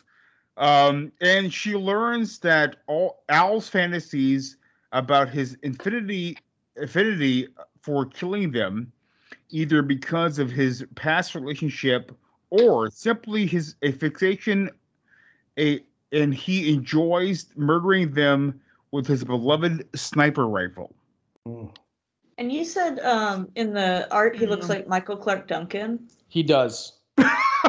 okay that's really weird What a Uh, nice person from- Michael Clarke Duncan was. R.A.P. I know. he was so Like, old. yeah dude. rest in peace um but that's really weird from like uh a serial killer style because usually and this has Mhm. changed in modern times but traditionally serial killers like to work within their own race Yes. And what Yeah. you're about to, yeah, And, about to and say, also, you're to say also is no so- friendships. Anybody they know exactly, like like know personally, they'd never kill within that family. So yeah usually not um you you get some some weird outliers and anyone who preys on Hmm. sex workers like they usually don't care um what the That's the- race is and that's also the '80s. The, the, the sex the sex workers at the different that's a different time. Yeah, it's But different but the time. what and, and also probably Miranda, what you're about to talk about as well is that uh, different serial killers have different purpose of why they're killing. If they need a product at the Yeah, end well, of the body, we call, or they call they call it the lesser the less dead. Is, is, Oh, yes, is, the uh, less dead, prostitution. exactly. the less dead, Less yeah. uh sex workers and people of color Yes. um which is great from from a white woman to talk about because ex- expert right Uh, Well, no, it's it's- it- but it's I'm no expert, just- dude. I mean, we've been Yeah. listening to po- we've been listening to Serial Killer we're podcast the forever, but yeah, yeah, Yeah. yeah. It's obviously we're yeah. shows that we're aware of the fucking unbelievable situation. Right. Yeah. And, I've- and- I've- and- I've- in Los Angeles, when someone gets when the prostitute gets shot with a shotgun, they call them rat holes. Good job, L.A. Well done. oh yeah. Well, Good t- job, L.A.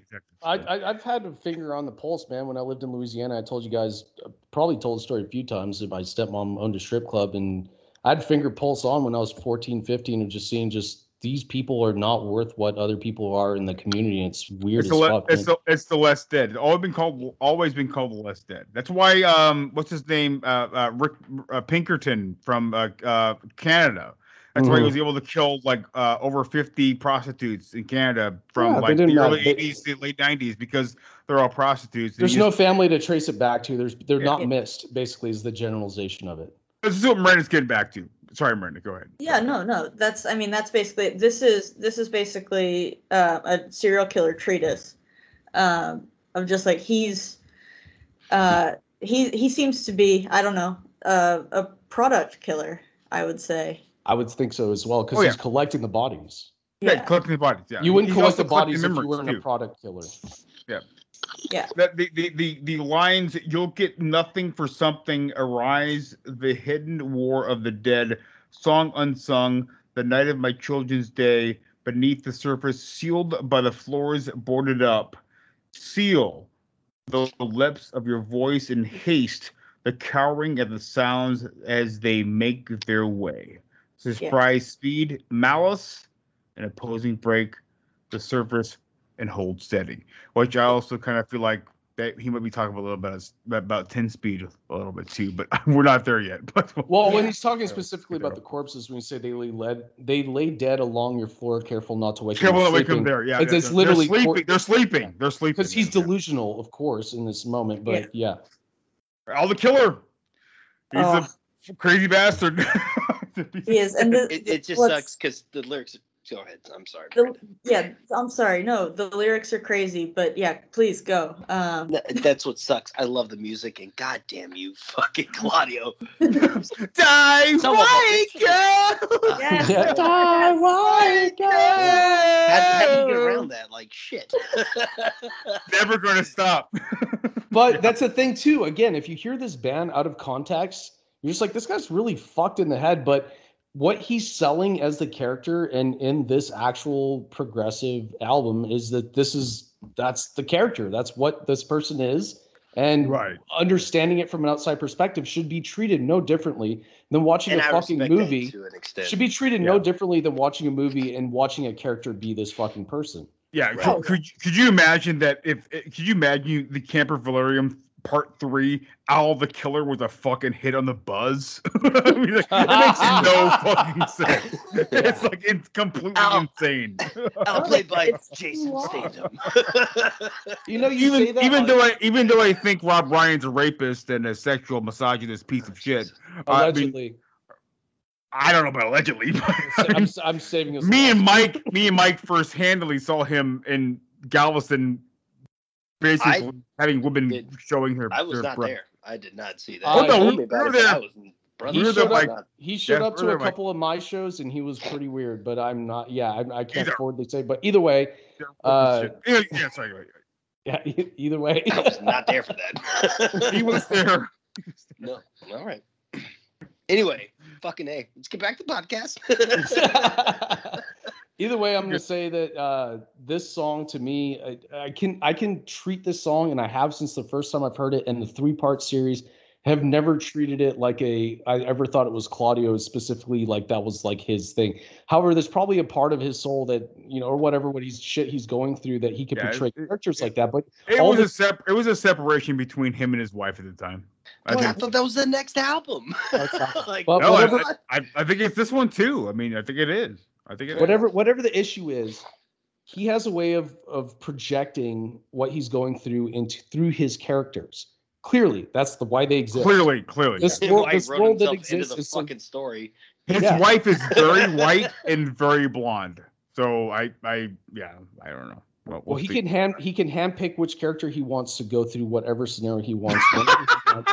and that is that is in in this specific scenario is Al the killer. And so Al progresses from being this weirdly obsessed sniper rifle guy, like a militant man, into this obsessed person, into this absolute fucking killer who's just lost his shit and became what he is. And so it's all it's also very close to again i'm sorry to cut you off tron but it's also very close to um uh this the this the this the um the dark tower because at certain point at a certain Yes. point in part five um there's a crazy person when they cr- trying to cross the bridge they kidnap they kidnap the child and Mhm. eventually at some point uh roland meets up with that kidnapper and shoots him the fucking head like three times in the three Yeah. shoots three times the head he's a total piece of shit yeah, he's but um, garbage. it's very close. It's it's it's it, almost like IRO-Bot could be Blaine the Train from fucking the Dark Tower because Blaine the Train's an AI uh, train from like the 2000 in the future who runs. Uh, uh, he's he's an AI train who kind of runs by himself. With his riddles. going on, and um, you have Roland from the past, and you have uh, a The child from the past, and you have you have all these people from the past trying to basically figure out uh, uh, uh, uh, riddles from him, from Roland, not Roland, from Blaine, and to take them across the wastelands. And it's all very similar. It's like Dune, and it's a lot of stuff. Again, lot that of he's stuff. pulling that this whole band pulls great references of style. It does, yeah. I, I- I agree. I'm just saying that you know we're doing it. We're doing a review of the sh- of the of the album. I just like I wanted I wanted to mention things that like okay, yeah, this there are things here that he hasn't said, but I there's a lot of things here that I actually feel that he might have taken from to make this album. So No, agree completely. Yeah, like It's- it's- Rush. and, and that's wanna and, that's I honestly think I think 25% of their blood is that, but there's there's I think it's Jesus Christ. Sorry. Ah, come on, it's so obvious, dude. but yeah, we'll get there. We are almost there. we should Ah, all right, almost into the next one, Let's go which is our- arguably the first single I ever saw on MTV by them, Favor House Atlantic.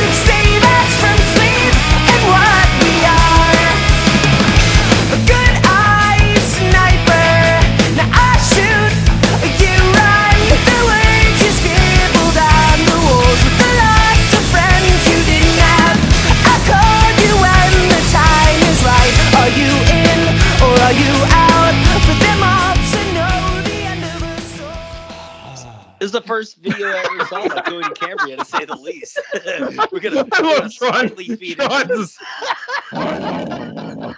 to be honest, man, um, I, I I heard this app post um fucking delirium trigger, and I was like kind of thrown off by it. It's like like we were saying earlier, it's really more of their kind of pop rock vibe, you know, with Blood Yeah. Red Summer as, as well. And like I I, Yeah. I meant to be to be honest, I was not a huge fan, but goddamn, you can't you can't deny Can't deny the talent. "Goodbye, Yeah. Sniper, like such a great fucking. Everyone wants to sing that when you hear it, you know. It's Yeah, just so well well, done. Man, I, I gotta tell you, man, I, I don't think I've ever been as confused into something that I, I eventually loved. it never pressured. I was never pressured. I just like, I was like, I have to understand it. Yeah. Uh, than Coheed, uh, especially with like with Silent Earth Three, especially with well, well, especially this song. This song I did not like the first time I heard it. I was like, what is what the fuck is this, man? See, I felt that about Blood Red Summer for sure. Yeah, and the same Oh, with yeah. yeah. well, the same with Blood Red Summer too. Because I, I come from you know, I, I, um, I'm with Mike. He said it uh, a little while ago.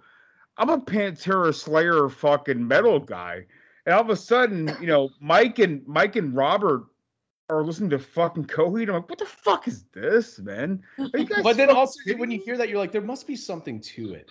But Because yeah, people that's exactly are- what it is. They Exactly, respect that's, good that's music. exactly what if it you listen to this, there must be something to it.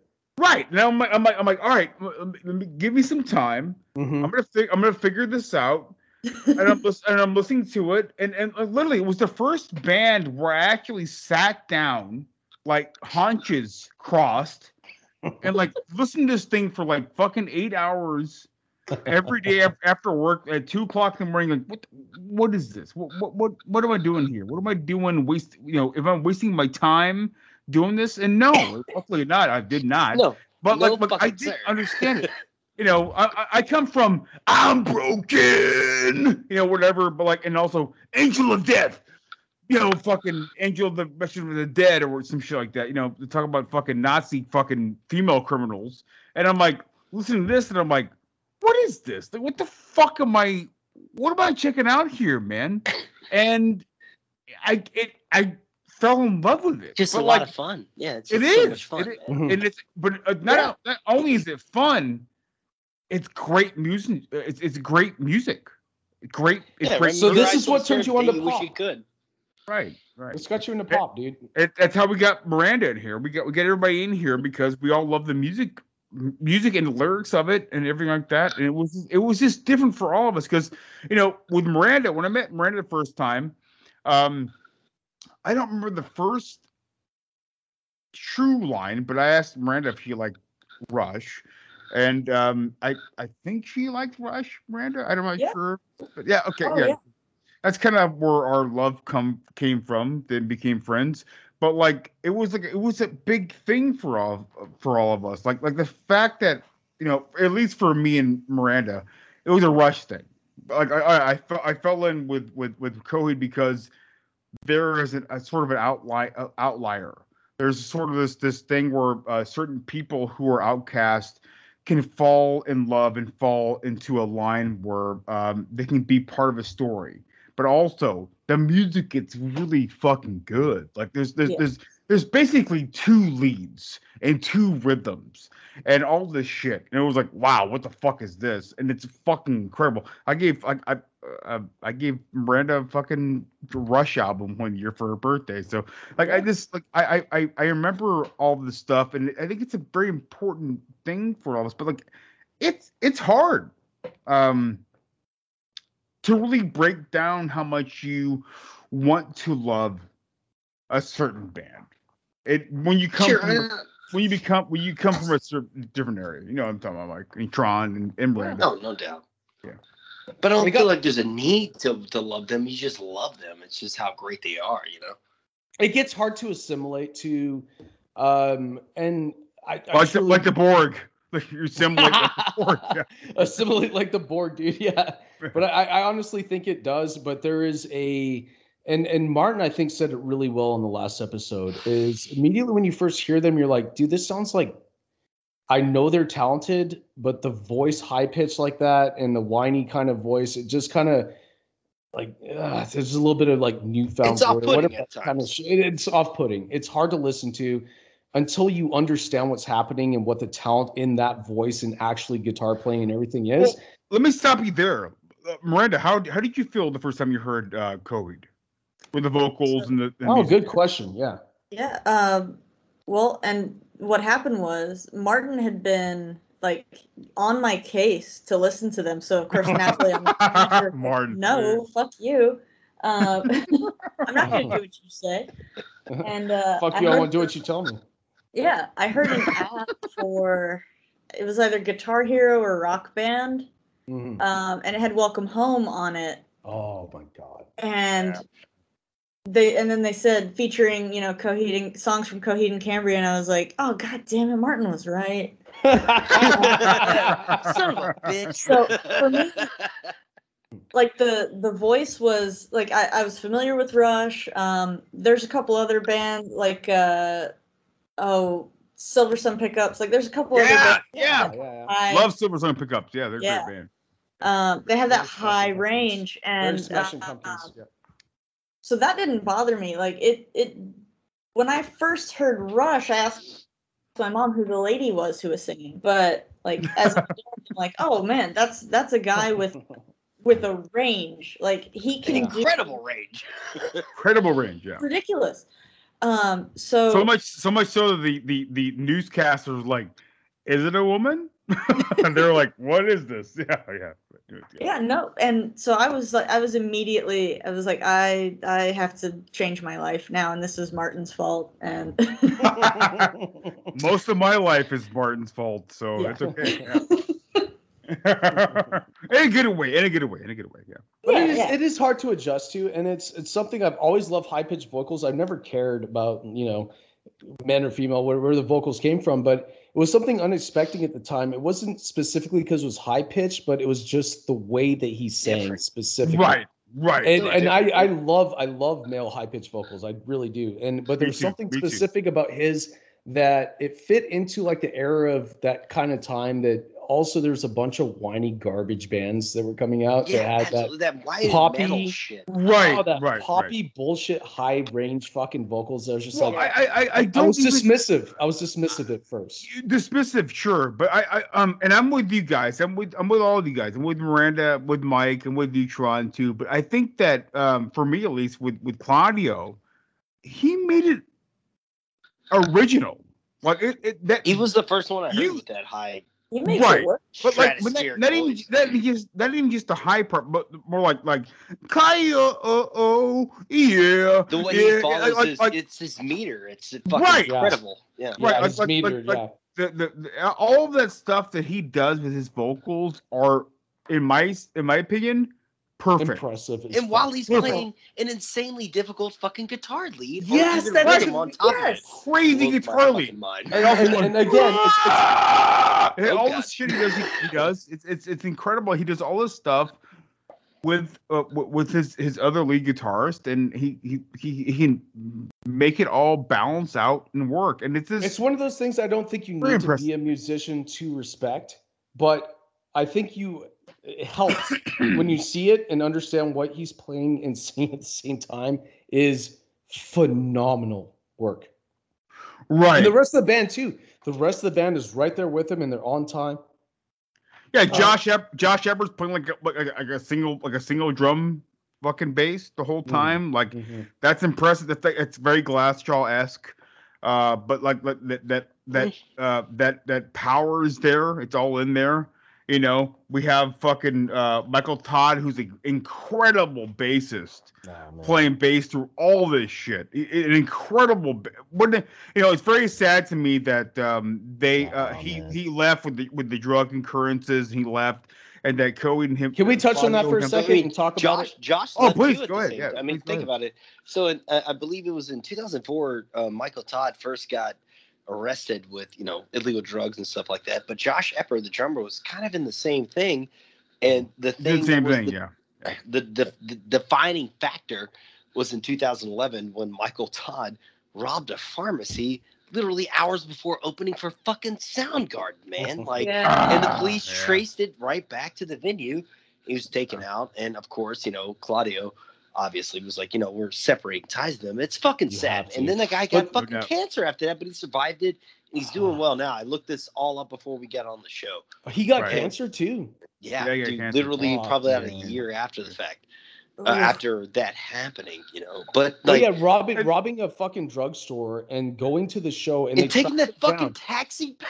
God the taxi they tracked the taxi back to the tour bus, which tracked him back and to that the just fucking goes to show. show you. That just goes to Ah. show you, man. Like, dude, drug addiction is a mean motherfucker. And like, I guarantee it wasn't just him trying to get high. Like, like I was texting earlier, those withdrawals are fucking ruthless. He couldn't be able to perform. Yeah. without those drugs, you know. Look, And man, that's we we, fucking- we, we it's all just have sad. I, I, I want to mention though here, Really sad. uh, because we have we, we we- we're talking about all the faults, and I, I understand all the faults, but I have Josh to Shepard mention, too. And, and- Yeah. and- yeah, I, I agree, Mike and Tron and Miranda. I agree, I agree with you all you guys about the, about the fallout. But I, I have and, and even Claudio in the uh, 2018 doc, the 2018 uh, uh, sort of conversation he had with Kerrang. It was like a 50 minute. I watched it today. I watched it. Oh, 50 minute. Uh, 50 minute. He's he, he's Claudio was so humble all the time, but um, but uh, uh, the thing is though, I truly feel that Claudio, Joseph Eppard, the drums, Josh. Travis Stever. J- Yeah, sorry, I'm sorry. I, s- well, I said Joseph. But I, I, I, I got I got Joanna's blood in me. She called everybody by her first name. So sorry. His name is Yeah. Josh. Josh. Well, Amy, Josh, Joanna, Joanna called Mike Michael still. So I, I don't fucking know. Well, that Chris, he- Chris, she called you Christopher. So That makes sense. Wow. But uh, no, she's like the God-given she's she's she's the serial killer from Last Boy Scout. She called everybody the first name, so I always Right. tell that all the time. So Josh, um, But um uh but but Joseph Eck, Eppard, uh Travis Stever, and Michael Todd, I met all those guys back in Warped Tour. Those guys, those first three albums, and even a little bit into it, it wasn't very far into it though, but it's very slightly into No World for Tomorrow. That's where I cut my ties off. Cut my ties, you know, uh with uh with Coheed was uh No World Tomorrow because I thought all the rawness and the realness of Coheed came from second stage to Good Apollo Part One, and these guys were a big part of all of that. Like these guys were incredible musicians For together sure, man. and it's really a sadness. And uh, to quote uh, uh, David Lynch, a sadness. Like like David Lynch always says, it's a sadness. You watch your fu- you watch a fucking movie on your cell phone, it's a fucking sadness.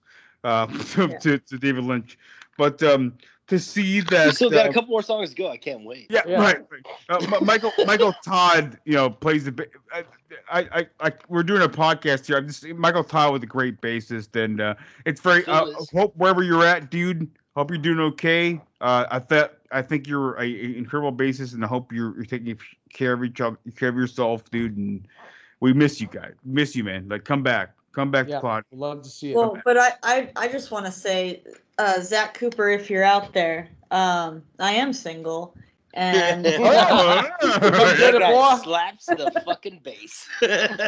um, You I don't listen, think just that come back to fucking come back to Miranda. Come back over here, you motherfucker. Come back here. But uh, I see. I really love. Uh, I really love Zach Cooper. Like he really gels with the band. Um, Yes. Dude, that, that So I- bass line in Eva- Evagora, the oh my god, that dude, dude It's Oh, so it's like. It's Well, so I- I- fucking written. dope. uh, I love I well the the uh, but besides um besides Josh Eppard, uh Josh Eppard, I I the drummer. yeah drummer. I, I'm saying besides the love I had for Josh Eppard was the guy who, uh, from uh uh, uh Dillinger Escape Plan. I thought he was an amazing drummer for Oh, Coheed. Oh, Chris Todd. But Oh, um, Chris yeah, Pennie. Chris With the Pennie. band. Yeah, yeah, yeah, yeah. But um, they're all they're all hot, Miranda. They're fucking all sexy. So they're, Oh, they're I- I know, sweaty and fucking like- muscular. So yeah. I'm not gonna right, let's break move. up a happy family. I'm just saying, like I'm you just know. trying to help out. Just Your leave it out haircut- there. Hey, just leave it out haircut there, is Miranda. beautiful. You know, Damn straight, girl. I, I'm, Anyway. I'm, I'm, I'm, yeah. Let's let's roll on to the next one, and we are the going light into in the glass.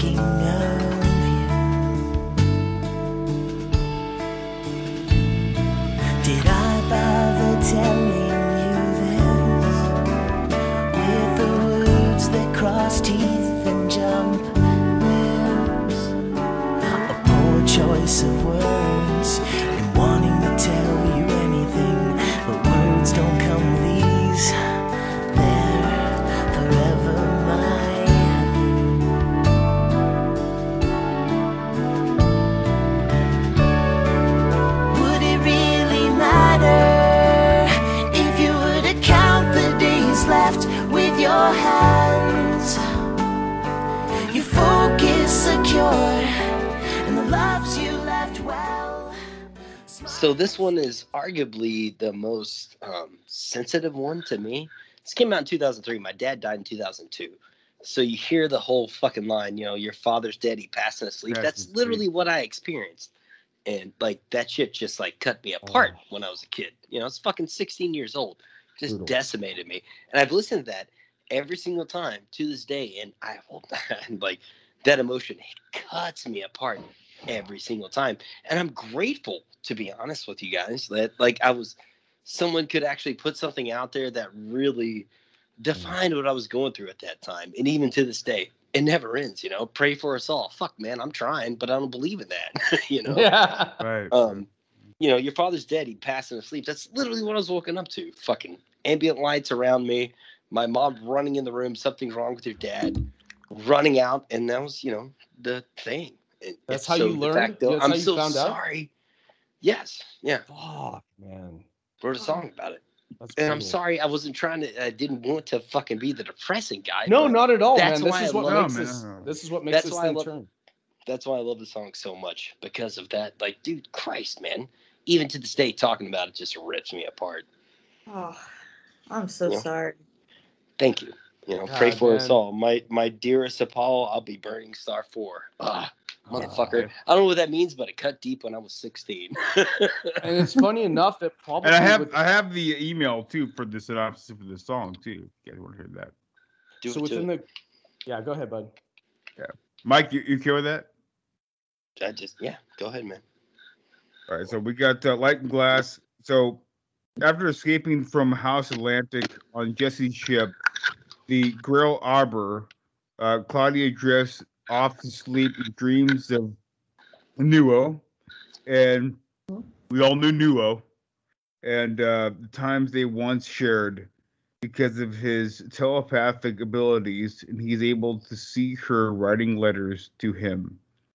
He wishes that he was said at a proper goodbye to her and her dreams what they would say to each other if they met again and his dreams begins to change as he recalls that jesse told him about the plot to destroy his family and he imagines how the night would have would have been if he would have been home at that time. Okay, so and on I this, think I, I think that kind of suffices with Mike's. I, I think I think at this part of the story, the story for me means a lot less than it does to people who are like decent and like Jeremy who've gone through this experience, which is fucking miserable of losing your father. Uh, I feel like the story would take a back seat, especially when you're listening to these lyrics, because they were powerful to me, but for a different reason. Because I I didn't talk to my father in like ten years in this time span. Uh, right, For for you guys on a completely different reason, you didn't about, have. what about what That's about so Miranda? legally- What, what that's about so Miranda? legally Henry- Miranda, Chris, That's your sorry. dad still? Yeah, Um, I, I- now now I'm getting back, and and it's it's it's very sparse, and I, I really I'm starting to get back into it. But you guys really, it's, I'm speaking from a point of fucking opportunity. You guys literally lost your fathers around the same time, like around the same ballpark, and this to me would be so fucking powerful in that fucking moment to hear those lyrics at the end of this song. That that is crushing. I can't imagine. It I hits can't me- fucking it- imagine. Yeah, it hits me every time I, I hit the song. Yeah, my I uh I was driving home to pick up Bryce uh from my mom's house, and uh, my dad lived in the same neighborhood, and there was uh two ambulances at his house, and I drove over there, and I I barged into the house and said what the fuck's going on. Truly said what the fuck's going on, and I called I called Mike pretty soon after that, uh, but um, they told me my dad was dead. It hit a massive heart attack. So yeah. yeah. yeah. He was in the, he was in the next room. He's pretty close. He's pretty close to me, but they would they wouldn't let me in there. He wouldn't let me in there. So yeah. I've I've I've met I've met both of your fathers, and they were both like some of the most beautiful fucking people I've ever met. Seriously, like most open-hearted, beautiful, fucking like soulful, accepting. I looked like a fucking dirtbag, dude. I showed up with a fucking a guitar that looked retarded. Uh, sorry, I use a term, but Well, you, it- you I- slept you, you you slept in my dad's clothes basket. So yeah, I, I would But, show I up mean- in different places. when I met Decent, when I met your dad, he was so cool, dude. He was just like, "Come on in, like just like hang Bro, out." you like, never met my dad. He never met his dad. He, his grandfather, probably. Yeah. Oh, was it really? Yeah. yeah. Are you sure? Grandfather, dude. Yeah. Am I it might- Oh, 100 percent. Oh shit, one might be off. I am positive my dad died in 2002, October 8th, 2002. So, yeah, whatever. Oh, it's early. Anyway, sorry, this but- is something we'll edit out. Let's get Well- back into the fucking Yeah. album, please. Well, I I'm wanna- fucking angry now. I want to I want to ask uh, Miranda about her dad. Oh, um, Please do. It was your He's- yeah. doing great. Um, Oh, thank God. Sorry. Thank God. At least it's one. You got one he, dad. uh, we we have some arguments, but he's uh, he's doing good. Um, he's still married to my mom. Um, oh, wonderful. Wow. For some reason. A Uh, real thing For some reason. Is that a real thing anymore that people stay married? That's insane. Oh, yeah. They Yeah. seem to like they like each other, but they fight all the time. I don't know. Oh, that's a Uh, thing too. Well, eh, Joanna's parents have been married for 40 years. So, Oh my gosh. so it's a, it's a real thing, buddy. so, Miranda, Uh, how, how, how long have your parents been married? Uh, ooh, 37, 38 years. Nice, nice. Yeah. My parents were married for my parents were married for 30 years. So, Nice. yeah, they were married for 30 years. Very nice. That's This good. song we're, is- we're, we're the same this- age. this song is fucking heartbreaking from beginning to end. It And uh, acoustically, this is one of the first Oh songs my off of this album Oh, that I Starlight had to learn. version. I'm Yeah. sorry. I literally wrote my notes. Fuck you. The acoustic version better. Fight me. Yes, I agree with you. Ugh. Yeah, wholeheartedly. wholeheartedly, dude. Yes, absolutely. You're so fucking right. I think the acoustic version is way better without all the dramatics and everything else because it's so. I don't know, man. I, I, this this this version is I, I, I fantastic. agree and disagree. I know. I agree and disagree at the same time. But man, to to be honest with you, if if Claudio actually hit that note every time, Oh. your father's daddy passed in sleep. And like, Yeah. man, but he can hit it. I know you can, Claudio. I give you all my love. Like, I, I'm I'm sorry. This is the song that Hi, hi. Yeah. This sorry. is the only song on the album that really cuts me literally through my fucking core. It feels like I'm being split in half when I talk about it because Yeah. it's a different time. A diff- it. Please hear me out. It's a different time. It's a different feeling. It's everything is so fucking horrific at that point in my mm, life. But then you got this awesome song that kind of defines it. It's like, well, you know, thanks, but fuck you. So I'm sorry. I'm not trying to get so deep, guys, but like I, that's that's what this song means. No, that's yeah, absolutely. And and again, to me, I when I was listening to this, I was probably four, five, six, seven years without talking to my dad at all. I just left the home at 17 and never talked to anybody for a long time. Uh, completely different from what you guys were going through because you know that That's still the same feeling. The abandonment. yeah, it was just I had to get gone, dude. I had to go do my own thing, but I just I I felt that too, and I missed it, and it was something that like this was just like. Uh, it doesn't compare, man. It's so shitty for me to even talk about it. And There's try to- It's not There's about no- comparisons, man. Come on now. Uh, Ain't well, that uh, dude. Miranda, how, how does it, how does the song make you feel, man? Like, how does it make you feel? Like, like truly, like at, at Uh, first.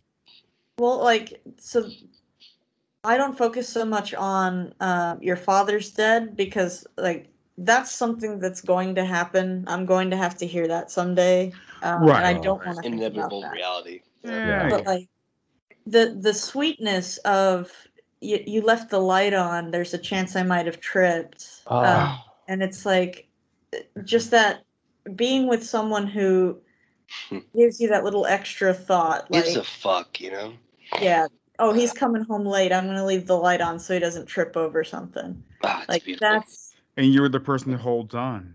yeah yeah.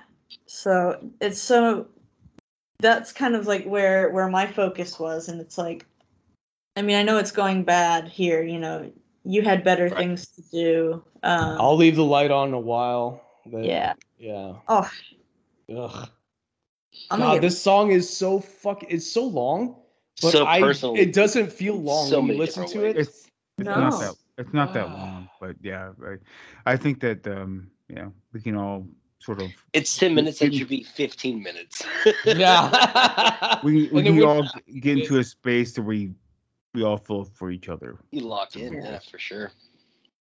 and uh, yeah, I, I, I, I, I really um, respect that, Miranda, because uh, you know at the time when um, I heard this track, I didn't really get it because my dad was still alive at the time, and uh, it was, but at the same time, I still felt sort of the the emotion of the song, uh, and that's uh, again one of the reasons why we have a, we have you on the show because it's personal you know we, we- Yeah. we- e- e- even if your even if your parent is not gone we can still talk about how we could feel about our parent not being here yeah. and um, I think Claudio does a, a really great job lyric wise, and and, and all the guys do a great job at writing that lyric, uh, not musically, and we can all kind of sort of understand that in a way. And I remember, um, just uh, just a one off, guys. but I remember my, my, my dad knew, my dad knew I like uh, loved uh, Coheed, and I remember my dad's listening to uh, Coheed uh, for the first time. He listened to uh, Welcome Home. Yeah. He's like, hey, you guys know that he he was like, um, hey, that band you like called Coheed and Cambria. I was like, yeah, yeah, I like that band a lot. It's one of my favorite bands. He's like, yeah, heard that song, Welcome Home. I'm like, oh, right, yeah, man, yeah, it's good, good stuff. He's like, yeah, it's pretty fucking good. yeah, it's pretty good. Yeah, yeah, very cool, cool, man, cool. Righteous. Yeah, it's good. He's like, yeah, it's pretty fucking metal, dude. But also, my dad uh, came in the, uh, the shop and he, I was playing uh, Interpol, and my dad was like, "You playing Joy Division?" I'm like, no, nah, it's this band called uh, Interpol. He's like, I love Joy Division. I don't and love you love oh, And, and, love this band too. Yeah. that, was, uh, oh, yeah, it was hardcore, man. It was like like it sounds like B 52s. It's, it's also this day. No, it's not, dude. but so like them. So yeah. I still think to this day, "Turn on the Bright Lights" is probably the most depressing record of all time. Ah! Uh, I mean, yeah, the, the guy Well, From Bright Lights- yeah, we'll leave it. We'll get into Let. Interpol trilogy at some point, but um, Christ. I think that um, a, a big thing with this is that um, Cla- uh, uh, Claudio learned how to write lyrics, but also talk to everybody how to write Oh. music yes. to the point where people have not passed away, or certain people have passed away at certain points, and we. It, it, I, it sounds really goofy. It sounds. Oh, go ahead. uh, we somehow all four of us are here talking together right now about the same fucking. Well, for me, for me, it sounds like really in his lyrics is completely honest when he's he's talking about. Uh, what is it? Did I bother telling you this with the words that cross teeth and jump lips? A poor choice of words and wanting to tell you anything. That is a writer's struggle. The writer's Yeah. struggle. Words don't come with ease. They can over. They they're forever my. Does it really matter? Yeah. If you would have kept The damn days on your Fuck hands. Claudio, Yeah. with your perfect Ah, meter. beautiful fucking writing. Choice of words. I So want great. to And then, you like anything. the secret Yeah. song, you got to be shitting me right now. Ah, it's like Oh, Mike. It's like Mike lyrics where he sends this like video shit on uh, audio shit. I'm like, oh, I'm fucking that crying over here. compliment. Thank you so much. Here, no, Mike, you've been you've been sending over some fucking oh, beautiful shit. But thank you guys. and singing, dude. You've been killing it. Anyways, I I I I I I I think the best part of this is that we get to talk to Miranda. That's my. Right? Are you kidding me? I, I, I literally literally like this is the best part. Like me and Mike haven't seen Miranda in forever, and the fact that Miranda is here with us right now, talking through technology. 20 years later. Um, and I Yeah. miss her voice and I miss her face. I got to talk to her for like ten minutes, and I got and Joanna came here and talked to her too. It's a huge thing, and I think Coheed brought all this together. And Yes. that's what I Oh, take from all absolutely. this. Yeah, Would you damn say that straight. you uh, stayed awake for a while? Would you say that you left the light on Until while? 2113. Eh, yeah. Well, you know, my the next song is my. You guys know this is my favorite song. Uh, yeah, you my favorite co-album song. You got to lead in on this one. You good? Coheed song. So. Yeah, but Why yeah.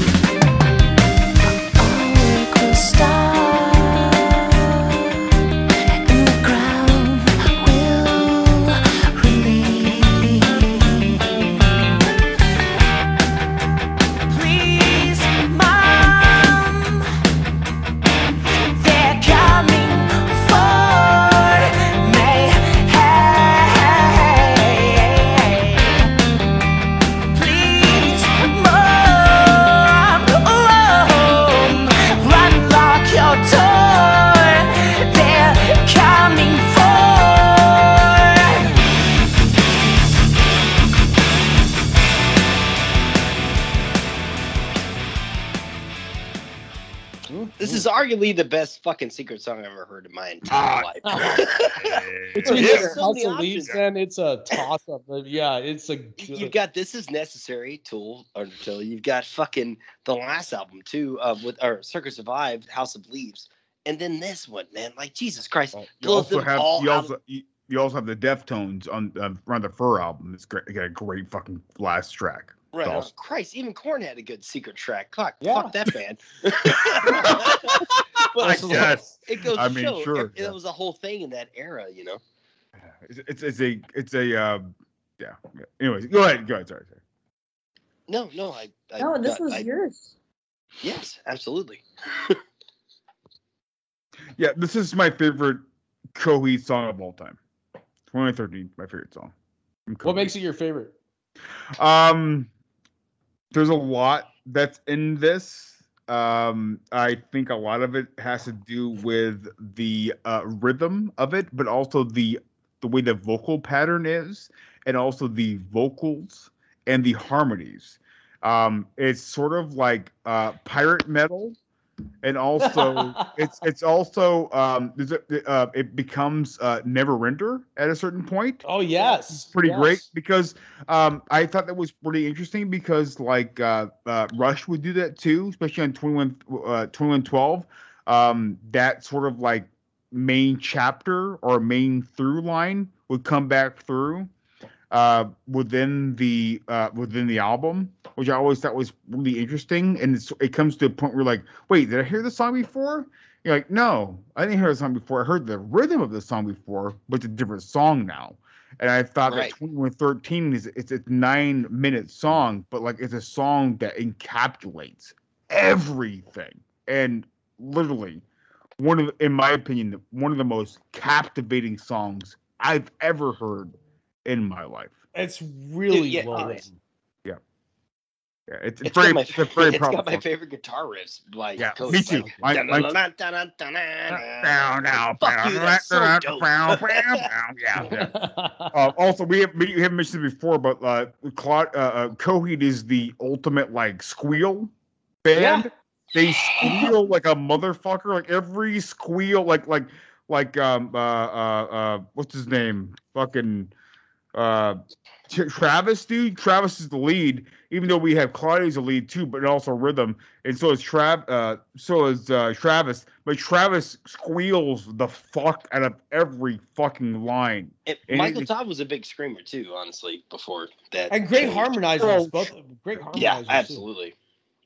Right. And I just I just I love the fact that um people don't really realize how fucking difficult it is to play a Coheed song. And there's a lot of fucking really difficult you, you get a little bit of Just rhythm. You get a little, yeah, you get a little bit of rhythm in there, and all of a sudden it becomes extremely complicated and it's Right. not hard it's not easy to play. It's And the next thing you hard. know, I'm playing a song there some fucking two albums ago. What the fuck? right.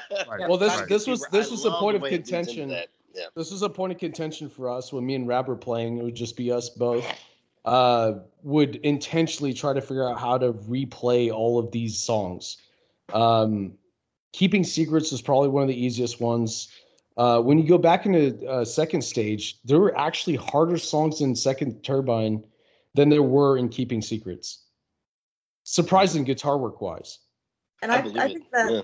that speaks to them maturing as artists and like, oh, this is for real. We're gonna be Mhm. doing this for real. Maybe we can take it easy on ourselves and you know make a ten minute song a little bit easier to play for ten minutes. Well, M- Miranda, a big part of that too is, and something I respect highly when a band does it, is that you're not just showing off what you can play, but you are playing something melodic that sounds beautiful, that is cutting yourself down on what you're playing to be beautiful in what you're playing.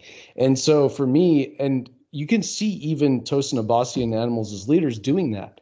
He has a skill level that is just absolutely he can play a flurry of fucking notes and just warp your brain and just be like, Right. okay, this guy's just showing off and fucking just he's doing this to show off. When he's do, when people play specifically and like Coheed does here to make it musically sound and melodic and beautiful, that is so much more important to me. Yeah, I mean, you know, Oh, that- frankly, they, they don't solo in the first album at all. You know, No, Yeah. Yeah, no, the but the, again, technically on the guitar work, it is chunky. It's hard to figure out, and there's this and that, and the solos again, like you said, they're very few and far in between. But even what we've listened to on most of this album, the thing I respect the most, honestly, as a guitarist, is I love hearing supporting guitar behind vocals, right? and supporting the tar of just like you're you're not doing it to show off. You're doing it to actually support what the music's doing, and that is massively good. And if you get it right and find the groove like these guys find the groove, it is magic, dude. It's lightning in the bottle, and they fucking yeah, got their it. first three albums are spectacular. Like no Ah. one's gonna disagree with that. oh my god, dude. And this one, it- you know, I think like Miranda was saying, this was the first one that really fucking showed their just epicness as a sound. You know, they had Yeah. all these ideas to begin with, but fuck, they execute them perfectly on this album. And then the next one, Jesus Christ, I cannot wait. oh my god, when we So start great. going to the next one. Uh, and, it's funny enough, and I think this one for me, again, sophomoric album. If you would ever want to have a sophomoric album as a band, this is the fucking album you'd want, dude, because it is oh, a great projection. beautiful projection every way. And the fact they followed it up with that third album, or the fourth, technically by number on what they do, but uh it is it is the orchestra having orchestrate hits hit things that you're doing like that is full production that is full mastering that is when you're talking in terms of raw when it comes to recording music like Fugazi's first albums kind of things where you Ah, well, yeah, feedback- yeah, yeah, yeah. your feedback's going to come in it's going to Yeah, cut into things there's going to it's going to get noisy someone's mic's going to be too loud that kind of shit doesn't matter so there's there's a beauty of that but there's also a, a huge beauty of having what they did with apollo which is having access to really good recording equipment with a symphony with a god damn i can't wait to talk about this album dude. yeah, but like, but like for, for me, Almost there. for me, um, uh, the album, this album is a masterpiece in my opinion. Yeah. but Absolutely. with 2113, which back in the day through disc form, it was like nine minutes to get to 2113. And I thought, I always thought that 2113, it, it- it's, a- it's a big bummer to me now because, like, if you download uh, Silent Earth 3, it's like part of the track listing. And I've mentioned this before on the, on the this podcast episode. It- it's part of it. But like back in the day, it was it was a prize. But I always thought that 2113 was this incredible amalgamation of genres. Um, it's Latino uh, with the beat, the bass beat, the guitar beat. Um, it's it, it is it is it, it, it is a it is a song. It's it's a nine minute song, but it's a song that it it, it in in it's a, a collaboration of all different sounds. We have we have uh, Hispanic, we have uh, progressive, we have prog, we have everything. yeah they And work it all well together It's really do. all in the song. All, all in in 2113. It's all there. It's all there. Emo. I, I, I even though I hate it, I don't I ever try to make emo a part of of of of uh Coheed. I don't think emo it's is part of it Co- There's- you can't, you I, I, can't I just, I just don't. I just don't feel like emo's anything a part of Coheed, but some people do. Whatever. it's the vocals it's the vocals which It's is the which is vocals which is it's which is uh, like- which is a, a a sort of like uh sort of a, a, a de-evolution of of Coheed because Coheed is not I'm not gonna lie, I thought they were kind of one of the first emo bands to me. right. And I've, I've never, I've never, I've never liked uh, like Thursday and shit. Like, there's bands that are just like pure emo, but the Miranda, I think you were kind of about to say what I was about to say. If you want to take this over, Oh, I, well, well, yeah. I- I don't think you can necessarily divorce the the emo part from Coheed, but at the Mhm. same time, it's like it's something else. It's not exactly metal. It's not exactly emo. It's not exactly rock, and that's why it, It kind of evolved into fits into something that. so awesome. Yeah. Well, the- well, the- Something- I, I- I agree with I agree with Miranda a a little bit because um, I, I I understand the fact that you know most people think that metal might not be emotional, but I think a lot of metal is very emotional. Um, you know, Oh yeah, it is. I, I It is. like like like fucking listen to. Uh, l- l- I'm just giving you guys an example, and you guys I will don't know where think I'm she's from. Yeah. Yeah. L- l- listen to like fucking you know drag the waters from Pantera it's a very emotional fucked up song about But basically that's not drag- emo, drag- you know. Like, but Yeah, yeah, but but it's it- very different from the it's- but it's- vibe we're getting here. You know. right Yeah, a, lot, a lot of the times And- too, and, and, and And metal can also be musically, trite. like metal completely can be different trite. musically. Metal can be trite as shit, dude. Right. Metal could just be like talking about death and murder and other stupid fucking things that don't apply to real life at all. That like there's a lot of metal that sure. fucking doesn't matter. I'm not saying that applies to Pantera in any kind of way, but I'm saying no no no no there, there's a lot of metal that has nothing to do with fucking reality, and they're just in this image of like burned churches, and we wear fucking like. And I'm a metal fan, fanatic. You guys know me. I are, yeah. right. I fucking it- love metal to my core. most my- people most people will most people will never know what like you know uh the, the Nile is a river in e with is it a river, in Egypt like from from the last job I have no idea what that means like, yes, yes, it's, it's a very emotional thing but like it's it's you know uh, uh metal can be very emotional like it, it, it's just like the fact that you cannot take it on surface level. You want to if you want to if you actually want to dig deeper into it Right. you But this is more. This is not And- metal music. This is more like No. pop rock kind of mixed with I- awesome I- fucking metal I- riffs and shit. right right I, I, I think that Coheed I mean, the is final still cut is like a blues song. You know. Oh, It is. it is. It is. But like, like, like, um, I saw. I, I, I was, I was listening today, uh, with this uh, Kerrang interview with Claudio, and they were like, "Oh, so what? So, so, Welcome Home is like the first m- metal. People figured out that that that Coheed's a metal band. The first metal song is is Welcome Home. Like, no, it's not. I think there's a lot of metal songs on fucking Silent Earth, in my opinion. Fair enough. So, you know, But you know, it- you know what the problem is? Is that uh, again we generalize, generalize, sorry, generalize. God damn it, I worked- I worked three ways around that fucking word, and I got on the last one. Give me, give it to me, boys. Well, we I just, I just think that I just think that that that Coheed had that metal structure this entire time, and the fact is that you know it's it's hard for some people to sort of like if they don't get it in the right way, then it's not metal. But I think Coheed's always been metal in every the, part. the, I'm I'm saying the problem is with going with genres and saying like a genre fits everything into its own little pocket. It doesn't work that way. There's so many variations on what exists within a genre. If we're going to exist music within a genre, it's such a shitty thing to do. But at the same time, uh, you, we have something like Coheed that would be existing as pop on MTV2 would be considered as pop rock. Really, it would Right. be uh, with House of Well, I, yeah, but, it- but uh, as far as they're concerned, because it's all they see. So there's that. But gener- it's- the general public, yeah, sure. yes, and again, it's just about finding your corner and liking what you like. But genres don't define anything to me. You can have a genre, any genre of music. There's some song that I fucking love. Honestly, you can define any Oh. genre of music. There's a song I love. Right. It's not. Yeah, It's not. Go ahead, Miranda.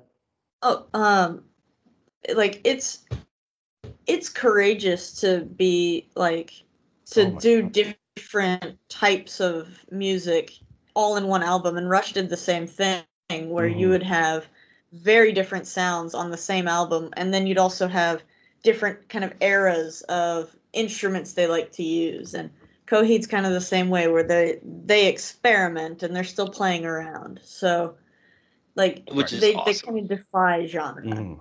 Right. Yeah. You have you have uh, a whole separate separate part of the album on 2112 talking about a certain storyline. and All of a sudden, the next you flip it over and you got a song about the Twilight Zone. you know. So yeah. Or, or, or like uh, uh, uh, of Steel, where you have a you have uh, uh, songs about you have songs about the Hobbit and uh, the Fountain of Youth, and then flip it around and say, "Oh, my hair's getting thin." You talking about talking about my, my my yeah. It's, it's, it's, it's all it's all like it's all fucked up. But listen, um, to to to I, I want to cut cut this thing short. Yeah, go like, for it, bud. Like Coheed. But um, I'm not trying listen, to cut it short. Uh, no, I'm I'm using Three the- hours in. li- Three hours in.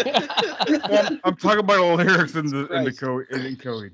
But Sure. um, listen, uh, uh, Miranda, if you have anything else left to say uh, on the closing of this episode before we get be, get you back on for uh, for Good Apollo, what would you Mm. say? What, what would your last words say about for this? Oh, just man. I mean, thank you for having me on. Um, I Thank love getting You've to been talk about my favorite band with someone. Like this is this has been so much fun. Right on. Mike, Oh, we, we really we really Um, appreciate you being on, and thank you so much, Miranda, for being on. And I've never met you in person, I don't think, but we're we've been in the same circles of friends. But it's so funny because it's it's one of those situations you don't you don't meet somebody, but we're the again the tribe, right? Like you said Yeah. earlier, Damn we're all the tribe. We'll still be singing the songs. One among the fence. crowd, and yeah, one among the fence. And, Yeah. and for me, man, I'm sorry for fucking cutting y'all off tonight, man. No, not at all. Come I in, have to be up at 7 a.m. and I'm I'm a piece of shit for that. I'll deal with Come that in brother. hindsight. Um, I, man, to be honest, Miranda, every everyone, like, are you kidding me? I can't wait to do this again with Good Apollo, and I'll make sure to get that entire fucking day off. We're gonna have a good time. I'm so excited. It, it was so good to get to hear you and Jeremy again. And it's sorry about the dogs came in here. Um, oh, dude, mine was and scratching it's his nice to the meet time. you. So. so- That's what Coheed does to you. It, it brings up the past and it, it it brings up that timeline of your life, and um, that's why we love Coheed so much because we uh we, we we sort of measure that in lines like in. uh, but what it's do we it's uh, do it's when you get back? Sorry. we do that sort of thing, and uh, I think it's a very imp- very impactful things to us, and that's why we wanted you here with us and talk about all this stuff with us, and and then we'll have you back on for um for Good Apollo, which is a that's that's a that's a it's a game changer. We'll talk we'll Yes. talk about that. We'll we'll My get into it, but um uh but um it's it's interesting though because I think second stage was a game changer. Silent Ch- Silent Earth was a game changer, and so was Good Apollo. So there's a lot of stuff that's a game changer from Coheed. But Hell of a band. Get into it. Yeah, hell of a band. Yeah, hell of a band. Yeah, yeah. Uh, but um, I have never been so happy to have Randa here and all my buddy have all my buddies here talking about Coheed. I mean, I'm was more I'm more excited about uh, more excited about it than having my best friend on the last episode, and he was not here. He's busy. He's a busy guy uh, now. So, uh, but um, hope maybe I can get him on the next episode. I hope I get Martin on next time. We can do- do a whole like six people fucking review, but um, no promise there. But um, uh, but uh, I, I, I, the last thing I'll say here is that I have never been so happy since we did the Mad Max episode with uh, with Dane talking Right. about the uh, the Mad Max episode stuff. This has been a been a lot of I, fun. I, I want to I want to add something too on here. The oh, immense Jeff. em- emotional connection of Light in the Glass that we all felt that kind of fucking moment together is to me that was a beautiful thing. And to talk to your friends about music is one of my favorite fucking things to ever do. Really it is. right. It is it is crazy to see that people experience the same things out of bands that are not that big but still emotionally we're all connected to the same thing. I think it's important. I really think And- it's important. It is. And to share that experience with like true friends, like Miranda, Yeah. thank God. I'm so glad you're on tonight. Thank you, Like, Miranda. Christ, man. And you've got to come back. We need you back. and to be honest with you, like Well, this thank was you. I my missed I missed y'all so much. Oh, thank God. Because to be honest with you, this is my like Jeremy said, this is one of my favorite episodes ever we've done. We need you back, especially for fucking good Apollo. Come through. It will make it work. We we always work on everyone's schedules. We will make it work. Yeah. Awesome.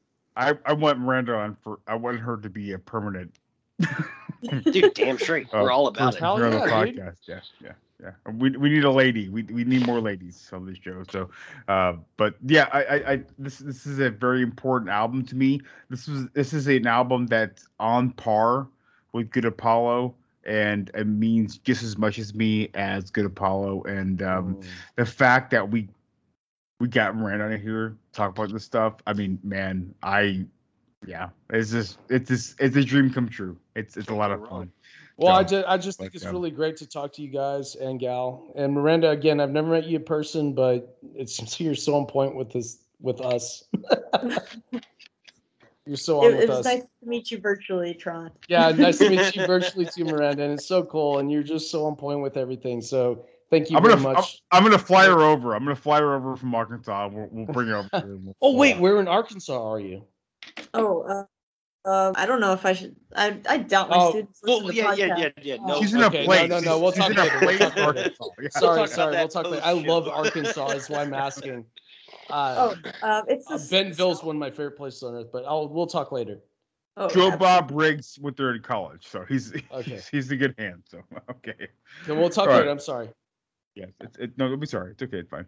Um, all right. Well, you guys have a good night, and um, thank you so much for all you guys being here for this podcast. It's been a great time, and um, I cannot wait for you guys to come back and listen to us when we jabber on and get off topic for fucking good Apollo. So uh, yeah. we'll do that the next time you guys jam here, and um, guess what?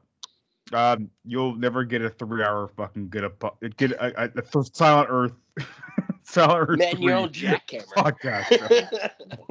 I cut down our four four-hour episode on uh, uh Weezer's Maladroit, and Jesus. I won't cut this one down though because this is a pretty good one. So, uh, but um, hey, you know, you come here, you come here to Pop Culture Purgatory to, to get the music reviews. You're getting it now. So, you guys take it easy, um, and please don't be a piece of shit. And we'll talk to you guys next time. Later.